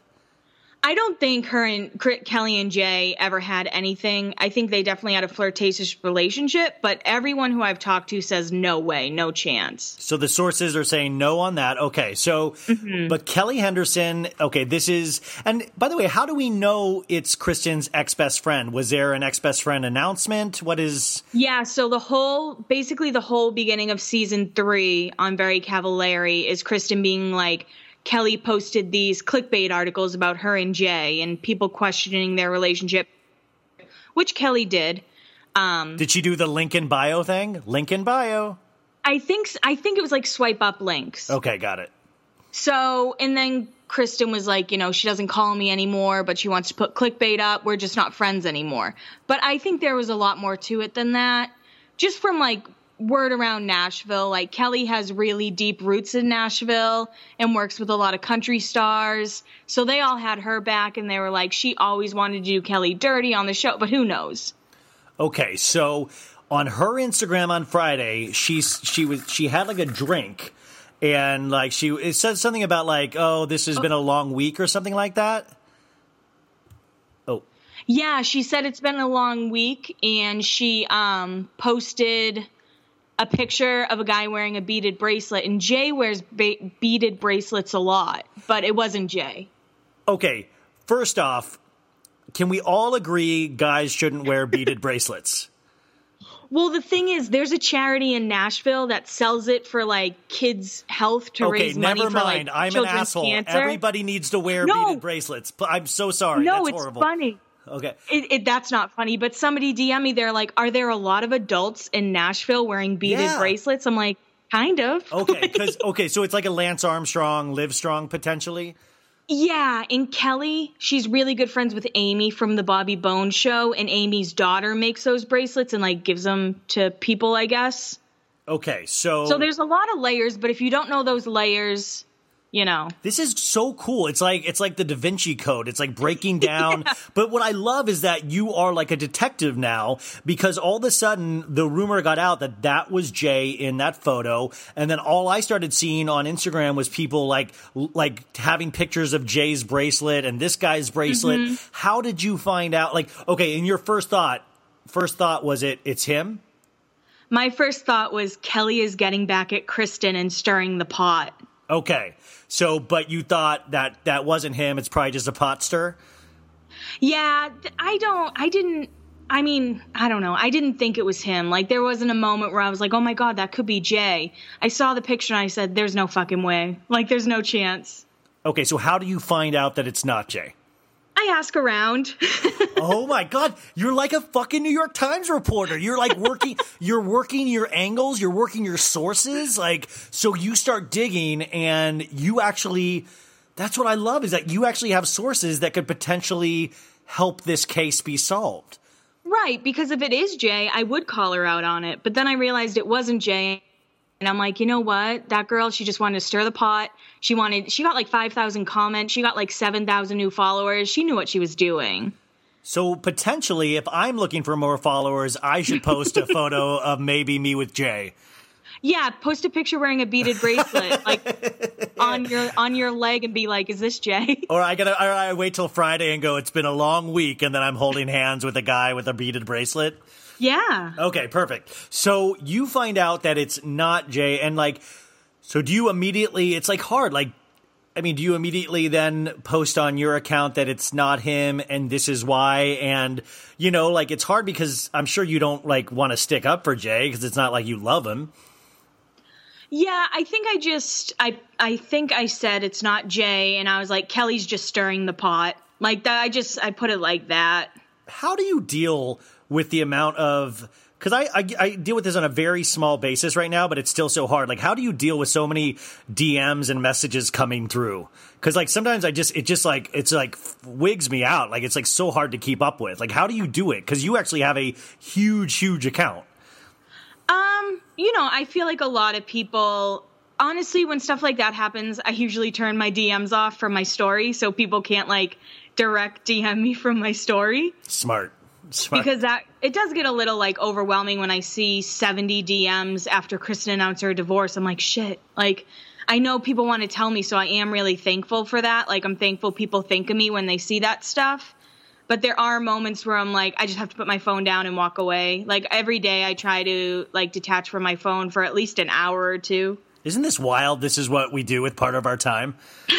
Like I, I was just, I was just thinking that when you were like, well, in the beginning of the third season of Very Cavallari, and I was like, oh my god, I'm the same way about Vanderpump Rules. Like I can, like I can tell you, well, in the sixth episode of the third season, like, and I take it very seriously, but I just, um, I remember like I used to do a Kardashian podcast, and I remember when Jordyn Woods got like potentially caught cheating with Tristan Thompson, mm-hmm. and my phone like. I remember it was a Friday during the day and my phone exploded to the point like I was in the car and I had to pull over because I was scared I was going to get into an accident. And it's just like, it's one of those things that you're, it gets so silly, but like I took it so serious because I was like, oh my God, th- we need to find out what's going on, you know? Right. No, I, t- I totally understand that. And like, honestly, when she announced the divorce, I like continued on my drive. I'm like, I'm just gonna continue on my quarantine drive and listen to music, and then I'll deal with everything. Yeah, so I mean that is fascinating. So okay, so you Detective Kelli Laguna Biotch has done it again. the world is safe. Now I I always I would just I mean has like would Kristin Cavallari ever reach out to you about anything potentially or like do any do anybody like I know you have like sources here and there but what I found interesting too is that you're starting to do like Instagram lives with like old cast members and stuff. Yeah, so I've actually been doing that for like two years. It's Like, just been a while since they've wanted to like get back on lives with me because some questions that come through they get a little inappropriate, but I think they've realized that I'm really good at moderating it and making sure that like we don't like someone asked me because I asked people I was like, you know, when we have Jason on the live, what do you want me to ask him? And someone's like, you should ask him if LC is the one that got away. I'm like, he's married with a child. I'm not going to ask him that. it's, I mean, like, the, well, you uh, do you ever watch, watch Watch What Happens Live with Andy Cohen? Yeah. You notice that like he has that trick where he asks a tough question by acting like it's a Twitter user asking it. Mm-hmm. He'll be like, a Twitter user wants to know if LC was the one to get away, and you know, like he never takes on that like onus himself. He blames it on somebody else, which is a great interview tactic, I think. yeah, it's just it's hard when you're like doing it live. Do you ever get nervous in those situations? Like I would, like I would get so nervous. Like even like Jason Wahler, I would like get nervous because like I watched every episode of The Hills. You know, yeah, I'm always nervous. Every single live, I am terrified. really? Yeah. oh, see, this is why this is why we got to get you live. On, we got to get the live show. We got to see those nerves on stage. Um, yeah, like probably the first like five minutes up, like the last five minutes before the live. I'm- is he told me we only had a half hour like before the live. So when his wife and daughter came in, I'm like, okay, we can wrap it up. Like trying to wrap it up, and he's like, we still have ten or fifteen minutes, and I'm like, well, I don't have any more questions, so let's see what we can do. um, okay, so uh, in terms of quarantine, uh, it's horrible for everybody. Have you noticed anything with the Hills cast in terms of quarantine during this time that you found interesting, weird, shady, funny? Anything going on in terms of the cast? Not really. I feel like they're being pretty quiet. I mean, Heidi is still doing her like bizarre TikTok dances, but other than that, I'd say nothing I've really noticed. Oh, what did Heidi tweet yesterday that I thought was interesting? It was just like it was like a two word thing, and I thought I was like it was like cryptic almost. I'm trying to remember what it was. She's a nut. She's a nut. Uh, she- okay, so in terms of season two of The Hills New Beginnings, I heard they were already filming, but do you know anything about it? Did they finish? Are they still in the middle of it? yeah, so Jason actually said they are are still filming, but of course with COVID they can't. And they tried to do some stuff virtually, but that didn't work. So I guess we'll see what happens. Yeah, there's like no way Audrina knows how to work like a camera, like a Zoom camera. Like, there's just no way. Like, could you imagine like trying to walk her through how to set up a camera? I said it, you didn't. I said it, you didn't. So. You didn't. I Well, said she it. She blocked me. She blocked me out. I know. nowhere. You told like that was like wasn't that like that was like one of the biggest blocks you've gotten so far, right? Yeah, I was kind of like, okay, Audrina. But did we didn't somebody unblock you too though that had blocked you and then they finally unblocked you years later? And it was actually funny. Ashley Wahler, Jason's wife, had me blocked for a few months, and just before the new beginnings happened, um, she unblocked me, and now she follows me. So it's it's all Oh full my circle god. there. When she came into the live, I would have been so scared. I was kind of like, I have to be good. okay, so okay, so the Hills cast are like they're doing fine. Things will get back to normal when they get back to normal. Hey, is Spencer's crystal business really that huge of a business? Yeah, he makes a lot of money off of that. I remember like reading somewhere, and this could be obviously over exaggerated. I don't believe anything the Pratts say, but I guess they made like 120,000 in a week, in a month. I'm sorry. Yeah, like it's it like you know when I was watching like his Snapchat or something like I didn't realize he had a whole staff now and he had like it had been a while since I had like kept up to date with him and then this was like months ago I checked it checked it out and I was like wow he has like a whole operation going. Yeah, yeah, Uh, he's a Pratt Daddy Crystals. Do you do you have any Pratt Daddy crystals? No, he blocked me too. Okay, so he actually he blocked me. He blocked me and told people I was asking for free crystals, and I don't like believe in crystal healing. Like if somebody does, that's totally cool by me. But yeah, he said I kept asking for free crystals. I'm like, never in my life. Oh my god, it's so refreshing to meet somebody that doesn't believe in crystals. Like because every like are you are you into tarot? Are you into like uh, no, what's the what's the thing everybody's into with like the Taurus and Aries, the Astrology. astrology? Are you into astro- astrology? Um, I think it's fun. Okay, but like yeah, cuz I just like it's another thing that like astrology and crystals I try to be into or I try to get into it and it just it's just it's just tough going for me. So I'm trying to get better at that. But um okay, just in in wrapping up, have you noticed like in terms of other pop culture because like we said, you are a student, a fan, um, a teacher of all pop culture. Have you noticed anything? What is like any moments during this quarantine that has literally left you slack jawed? Anything that's like left you mystified? Zayn and Gigi having a baby. Okay, so this is. I'm so glad you brought this up. Are you pro Zayn and Gigi having a baby? No, I feel like it would be like if Selena and Justin were having a baby. So you don't think they're like built to last? You don't think that when she was with Tyler Cameron, she was thinking about Zayn the whole time, and then they had to get back together? Well, I think my thing is I read a lot of celebrity blinds, and I don't believe all celebrity blinds that I read, but Zayn just doesn't seem like he's well. You know, like he Yeah, just there's doesn't like seem rumors like on him that are like certain like Justin rumors that we've talked about before, and that's like kind of the rap on him. so yeah, it's just kind of like, oh, that's really all. all I like when I heard that, I was like, oh my god. I like. Oh my god. Oh goodness. Oh no. Oh goodness. Yeah. Um. Uh. Okay. So quarantine baby though, like, and she's five months along, which is like that's before quarantine. Yeah. That's like so. This is they went into quarantine knowing she was pregnant. Yeah, and I 100% think Yolanda leaked that shit to the press. But why would Yolanda allow her daughter to be with somebody who is unwell for somebody that is so into healing and Lyme's disease and uh, everything that Yolanda's known for? Well, I don't think she wanted that. I mean, like Enty, Enty lawyer, I've talked about him Oh, a lot on my so good. podcast. Yeah, yeah, yeah. So he just came out with like a big deep dive, and it was kind of like Yolanda never wanted this. Lo- Yolanda wanted her daughter to marry a billionaire. Yeah, she didn't. Those lemons in the bowl aren't going to pay for themselves. Like, Right. We need, a, we need a. But but Zayn's very wealthy. But like, I would love. Wouldn't you love to be a fly on the wall when she told Yolanda, and Yolanda had to like yell at her about birth control and like safe safe sex. Oh my god. Ugh. Okay, so so we got to look out for that. That's a potential time bomb of a relationship that I can't imagine being quarantined together is going to make any better. So that's fascinating. Anything else that's happened over quarantine that you've uh, you've been interested in, or something that you're looking forward to in the future? Um, not really. I don't think so. Um, Hilarie Burton, I'm a big fan. I was a big One Tree Hill fan. She just came out with a book, so I really want to read that because it does some like behind the scenes stuff with One Tree Hill. Now she she's so married to her Jeff. book that I haven't read. she's she's married to Jeffrey Dean Morgan, and they live on a farm. Correct? yes, yes. Okay, and that's fascinating. Now, I forgot you're a One Tree Hill fan. You know, do you know I used to be in acting class with Joe Manganiello, and I remember I was in his class. I was in class with him when he booked One Tree Hill for that season or whatever. Oh, that's awesome. Yeah, I took I took pictures with Joe like like because we were buddies, and it was always like the I was horrified to take a picture next to Joe all the time because it was just literally like, oh my god, I look like a monster. Like he's just so good looking, you know.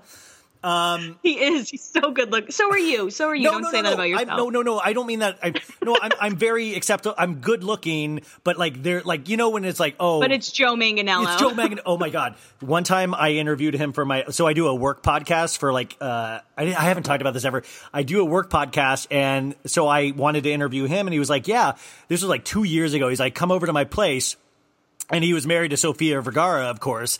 And I had never been to his new place. Like, I remember his apartment, and his mm-hmm. new place is a mansion. And he's like showing me around, and he's like, here's my workout room. And here, like, he, we did the interview in his man cave, which literally had like, artistic photos of him like kind of like naked with lightning bolts and stuff like that and i was like holy crap and then like we're doing the interview it's a great interview and then like Sofia Vergara comes down and goes, hello. And she brings us like fresh, warm beignets.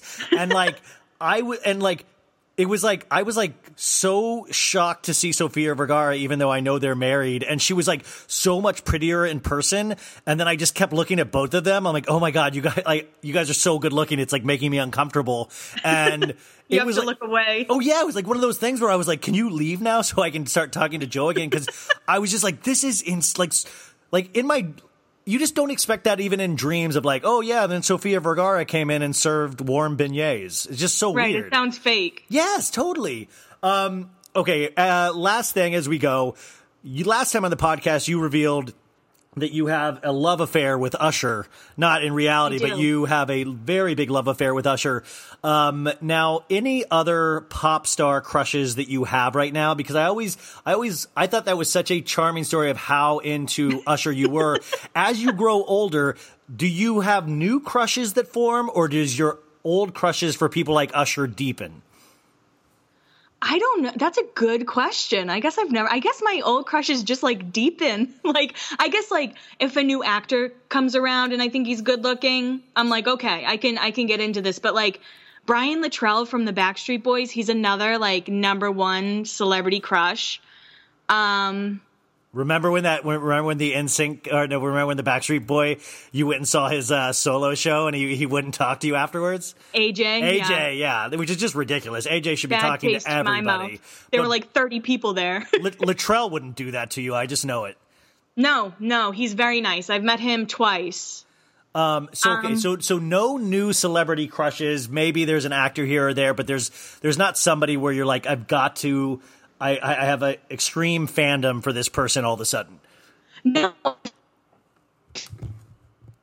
Wait, you cut out there for a sec. What was it? big on God. I was big on all the CW shows. So like, oh, I've been big on all the CW shows. Like when I was younger, Yeah. So like, and I mean Chase Chace Crawford. I'm always gonna love Chase. Actually, there's a guy I've been watching All American on Netflix, okay, and a guy. What's his name? Well, Taye Diggs is on it, who I love deeply. Wait, Taye Diggs. Tay guys, you we all know who Taye Diggs is. Taye Diggs is also the guy that every he follows everybody on Twitter. So that's another Taye Diggs fun Yes. fact. So there's a guy, his name's Michael Evans, can't say his last name, but he plays Jordan on All American. And at first I'm like, oh my God, he's a high schooler. Then I found out he's like 25, and I'm like, okay, this is okay. okay, game back on, game on. Right. well, by the way, so Michael Evans, you you're hearing it on this podcast first. I feel like if you, I feel like you have the golden touch in uh, fan crushes. I feel like if you have a crush on somebody, that means that person's going to have a very bright future. So, Michael, you heard it here first. Your career is taken care of for the rest of your life. Um, Kelli, thank you so much for doing this today. I just, I know, I know, like this was just a last minute thing, but when this happened, like you were just one of my favorite people to talk to. So I was just, thank you so much for taking the time out of your day to do this. no, thank you for having me. I appreciate it. Um, and so like your podcast, Laguna Biotch, uh, you guys, she's, she's climbing up the, you just had like huge episodes lately. Like it's, Yeah, it keeps it's getting kinda- like it's- bigger and bigger. Yeah, it's kind of blown up a little bit. I mean, you're always on the top 200 charts too. We're hey, we're hey. I think we make each other better. We're just we're like we're the. uh it, I don't think there's any podcast wars. There's only encourage other podcasters to do better. And like, Yeah. I love seeing you on there because it makes like I actually get a genuine smile when I I see you. When I'm when I'm desperately looking for my name, I always like to see yours. So. Uh, so We're the Joe. We're the Joe and Sofia of podcasting. Um, so, guys, Laguna Biotch, even if you don't like the hills or something like that, there is a really fun take on it. But also, she does pop culture, and I, I know you got you have always tried to find a way to balance that because some people are Mhm. weird about it. But it, you know, she is a student of all of this stuff. She is the person to listen to. So, if you don't already, add this to your list of shows to uh, to listen to. It is a must listen. Um, but thank you so much, Kelli, and I, I hope you're doing okay in quarantine. yeah, thank you so much for having me. Of course. I- I would have you on every week, but thank you so much.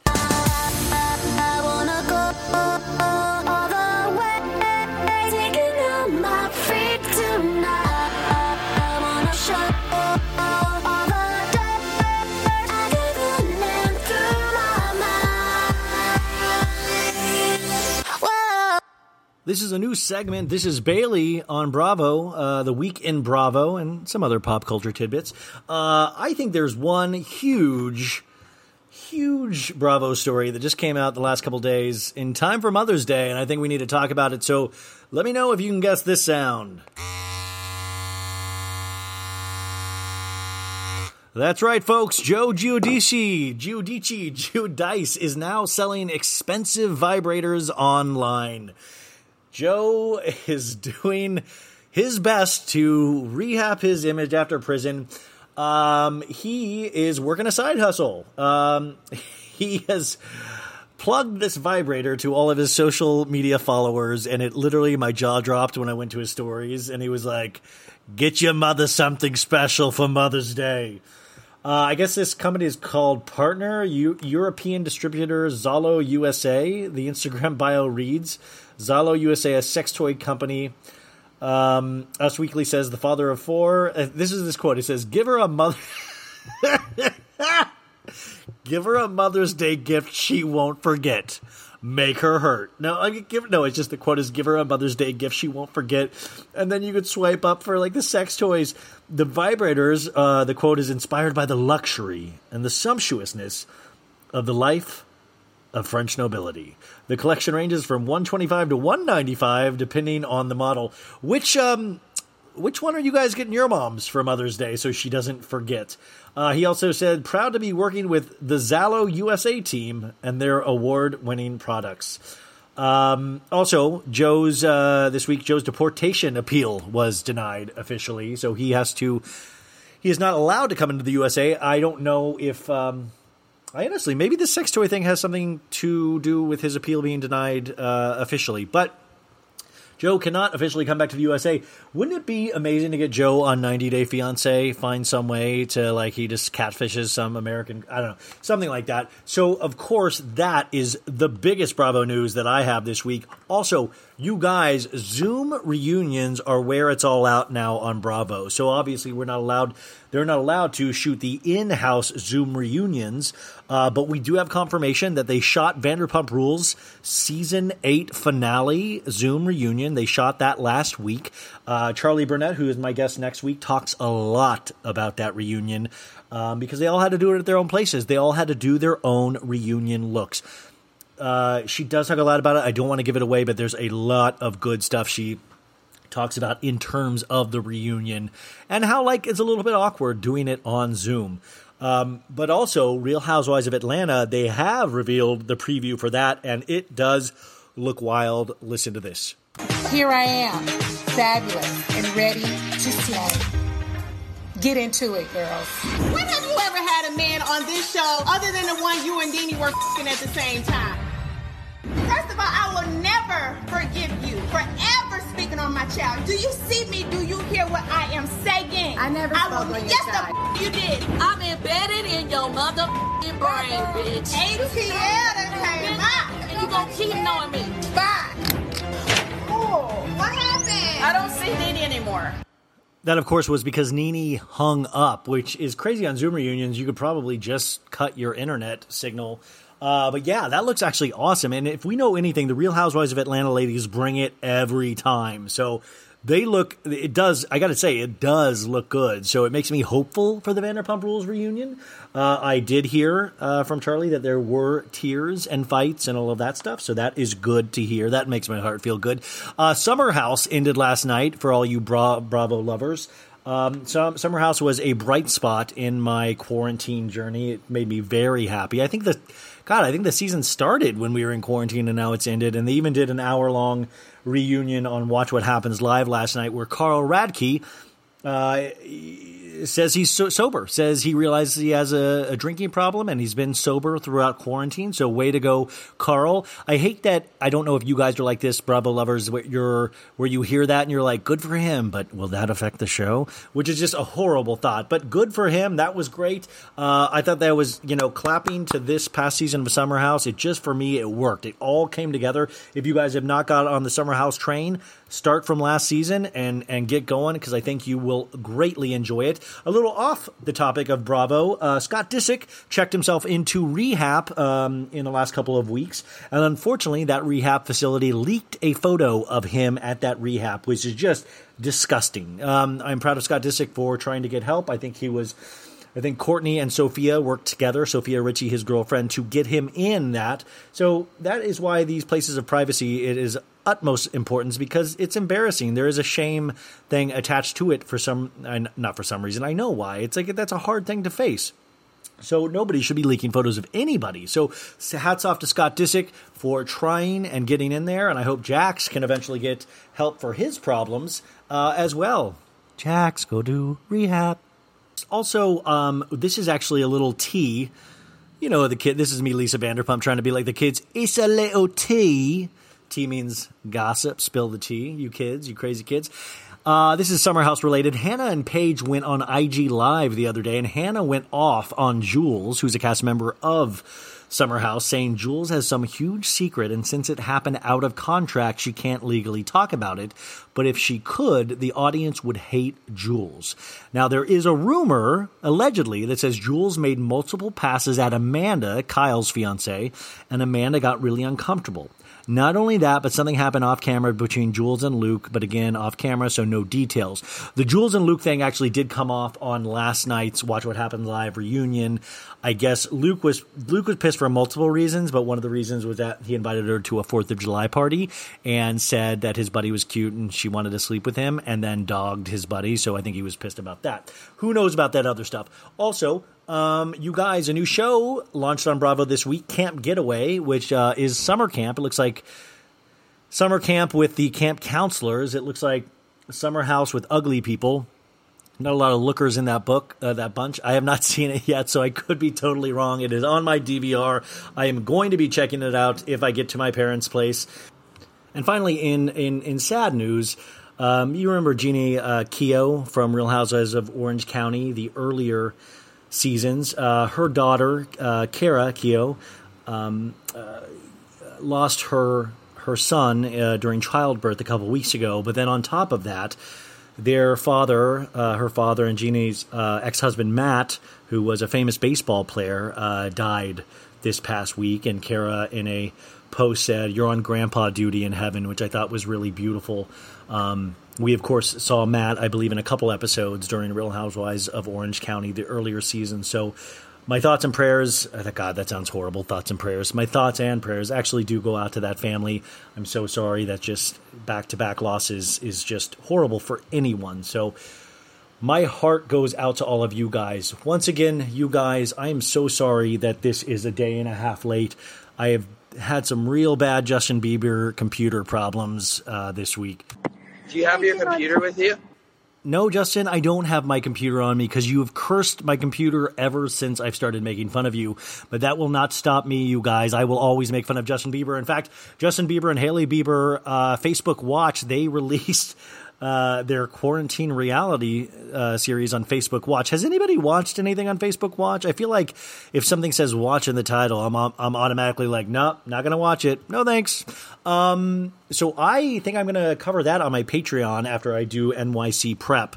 Uh, which you guys, once again, reminder, go to the Patreon. The first three episodes I think are really good. It has Susie Yoder on one of them. I do some solo recaps, and I'm actually going to start making music mixes and throwing those on the Patreon for anybody that cares that likes because I love like music and I love sharing music. So uh, it's probably illegal, but I'm going to do that there as well if you guys love music mixes. Um, but I do have some free music mixes on Spotify. It's so bad it's good. Uh, so sad it's good, Volume One, and so bad it's good, Volume One. If you want to check those out. We have done it, folks. We have reached the end of another show, and I wanted to say how much I appreciate you guys, how much I love you guys. I really do think this is a sense of community I feel, and it has made quarantine so much better. Thank you to all the people that have reached out to say that I have made you guys feel so, better in some way. That's shocking because it's just a two way road. So, um, and I'm so sorry if I, sometimes I don't get back to your message in a timely manner. They just sometimes stack up, and I, I anyways, I'm going to stop apologizing, but I am going to leave you with a song. This is a song from one of my favorite albums of this past year. The band, the band is an amazing band called Local Natives. Their album that got released last year called Violet Street, I think, is just wall to wall good songs. When I was in Spain, I just walked around with this album and I listened to this album and Lizzo's album. And uh, this album just means so much to me. This is a song called When Am I Gonna Lose You, which I think is a a sentiment we all feel at some point, but this song to me is so beautiful, so good, catchy, all of that jazz. If you don't know Local Natives, they are an amazing band. If you do, you know what I'm talking about. So, you guys, I will talk to you guys next week. We got Charli and we got another good guest next week. So, please tell your friends big things are coming. Love you guys. Bye.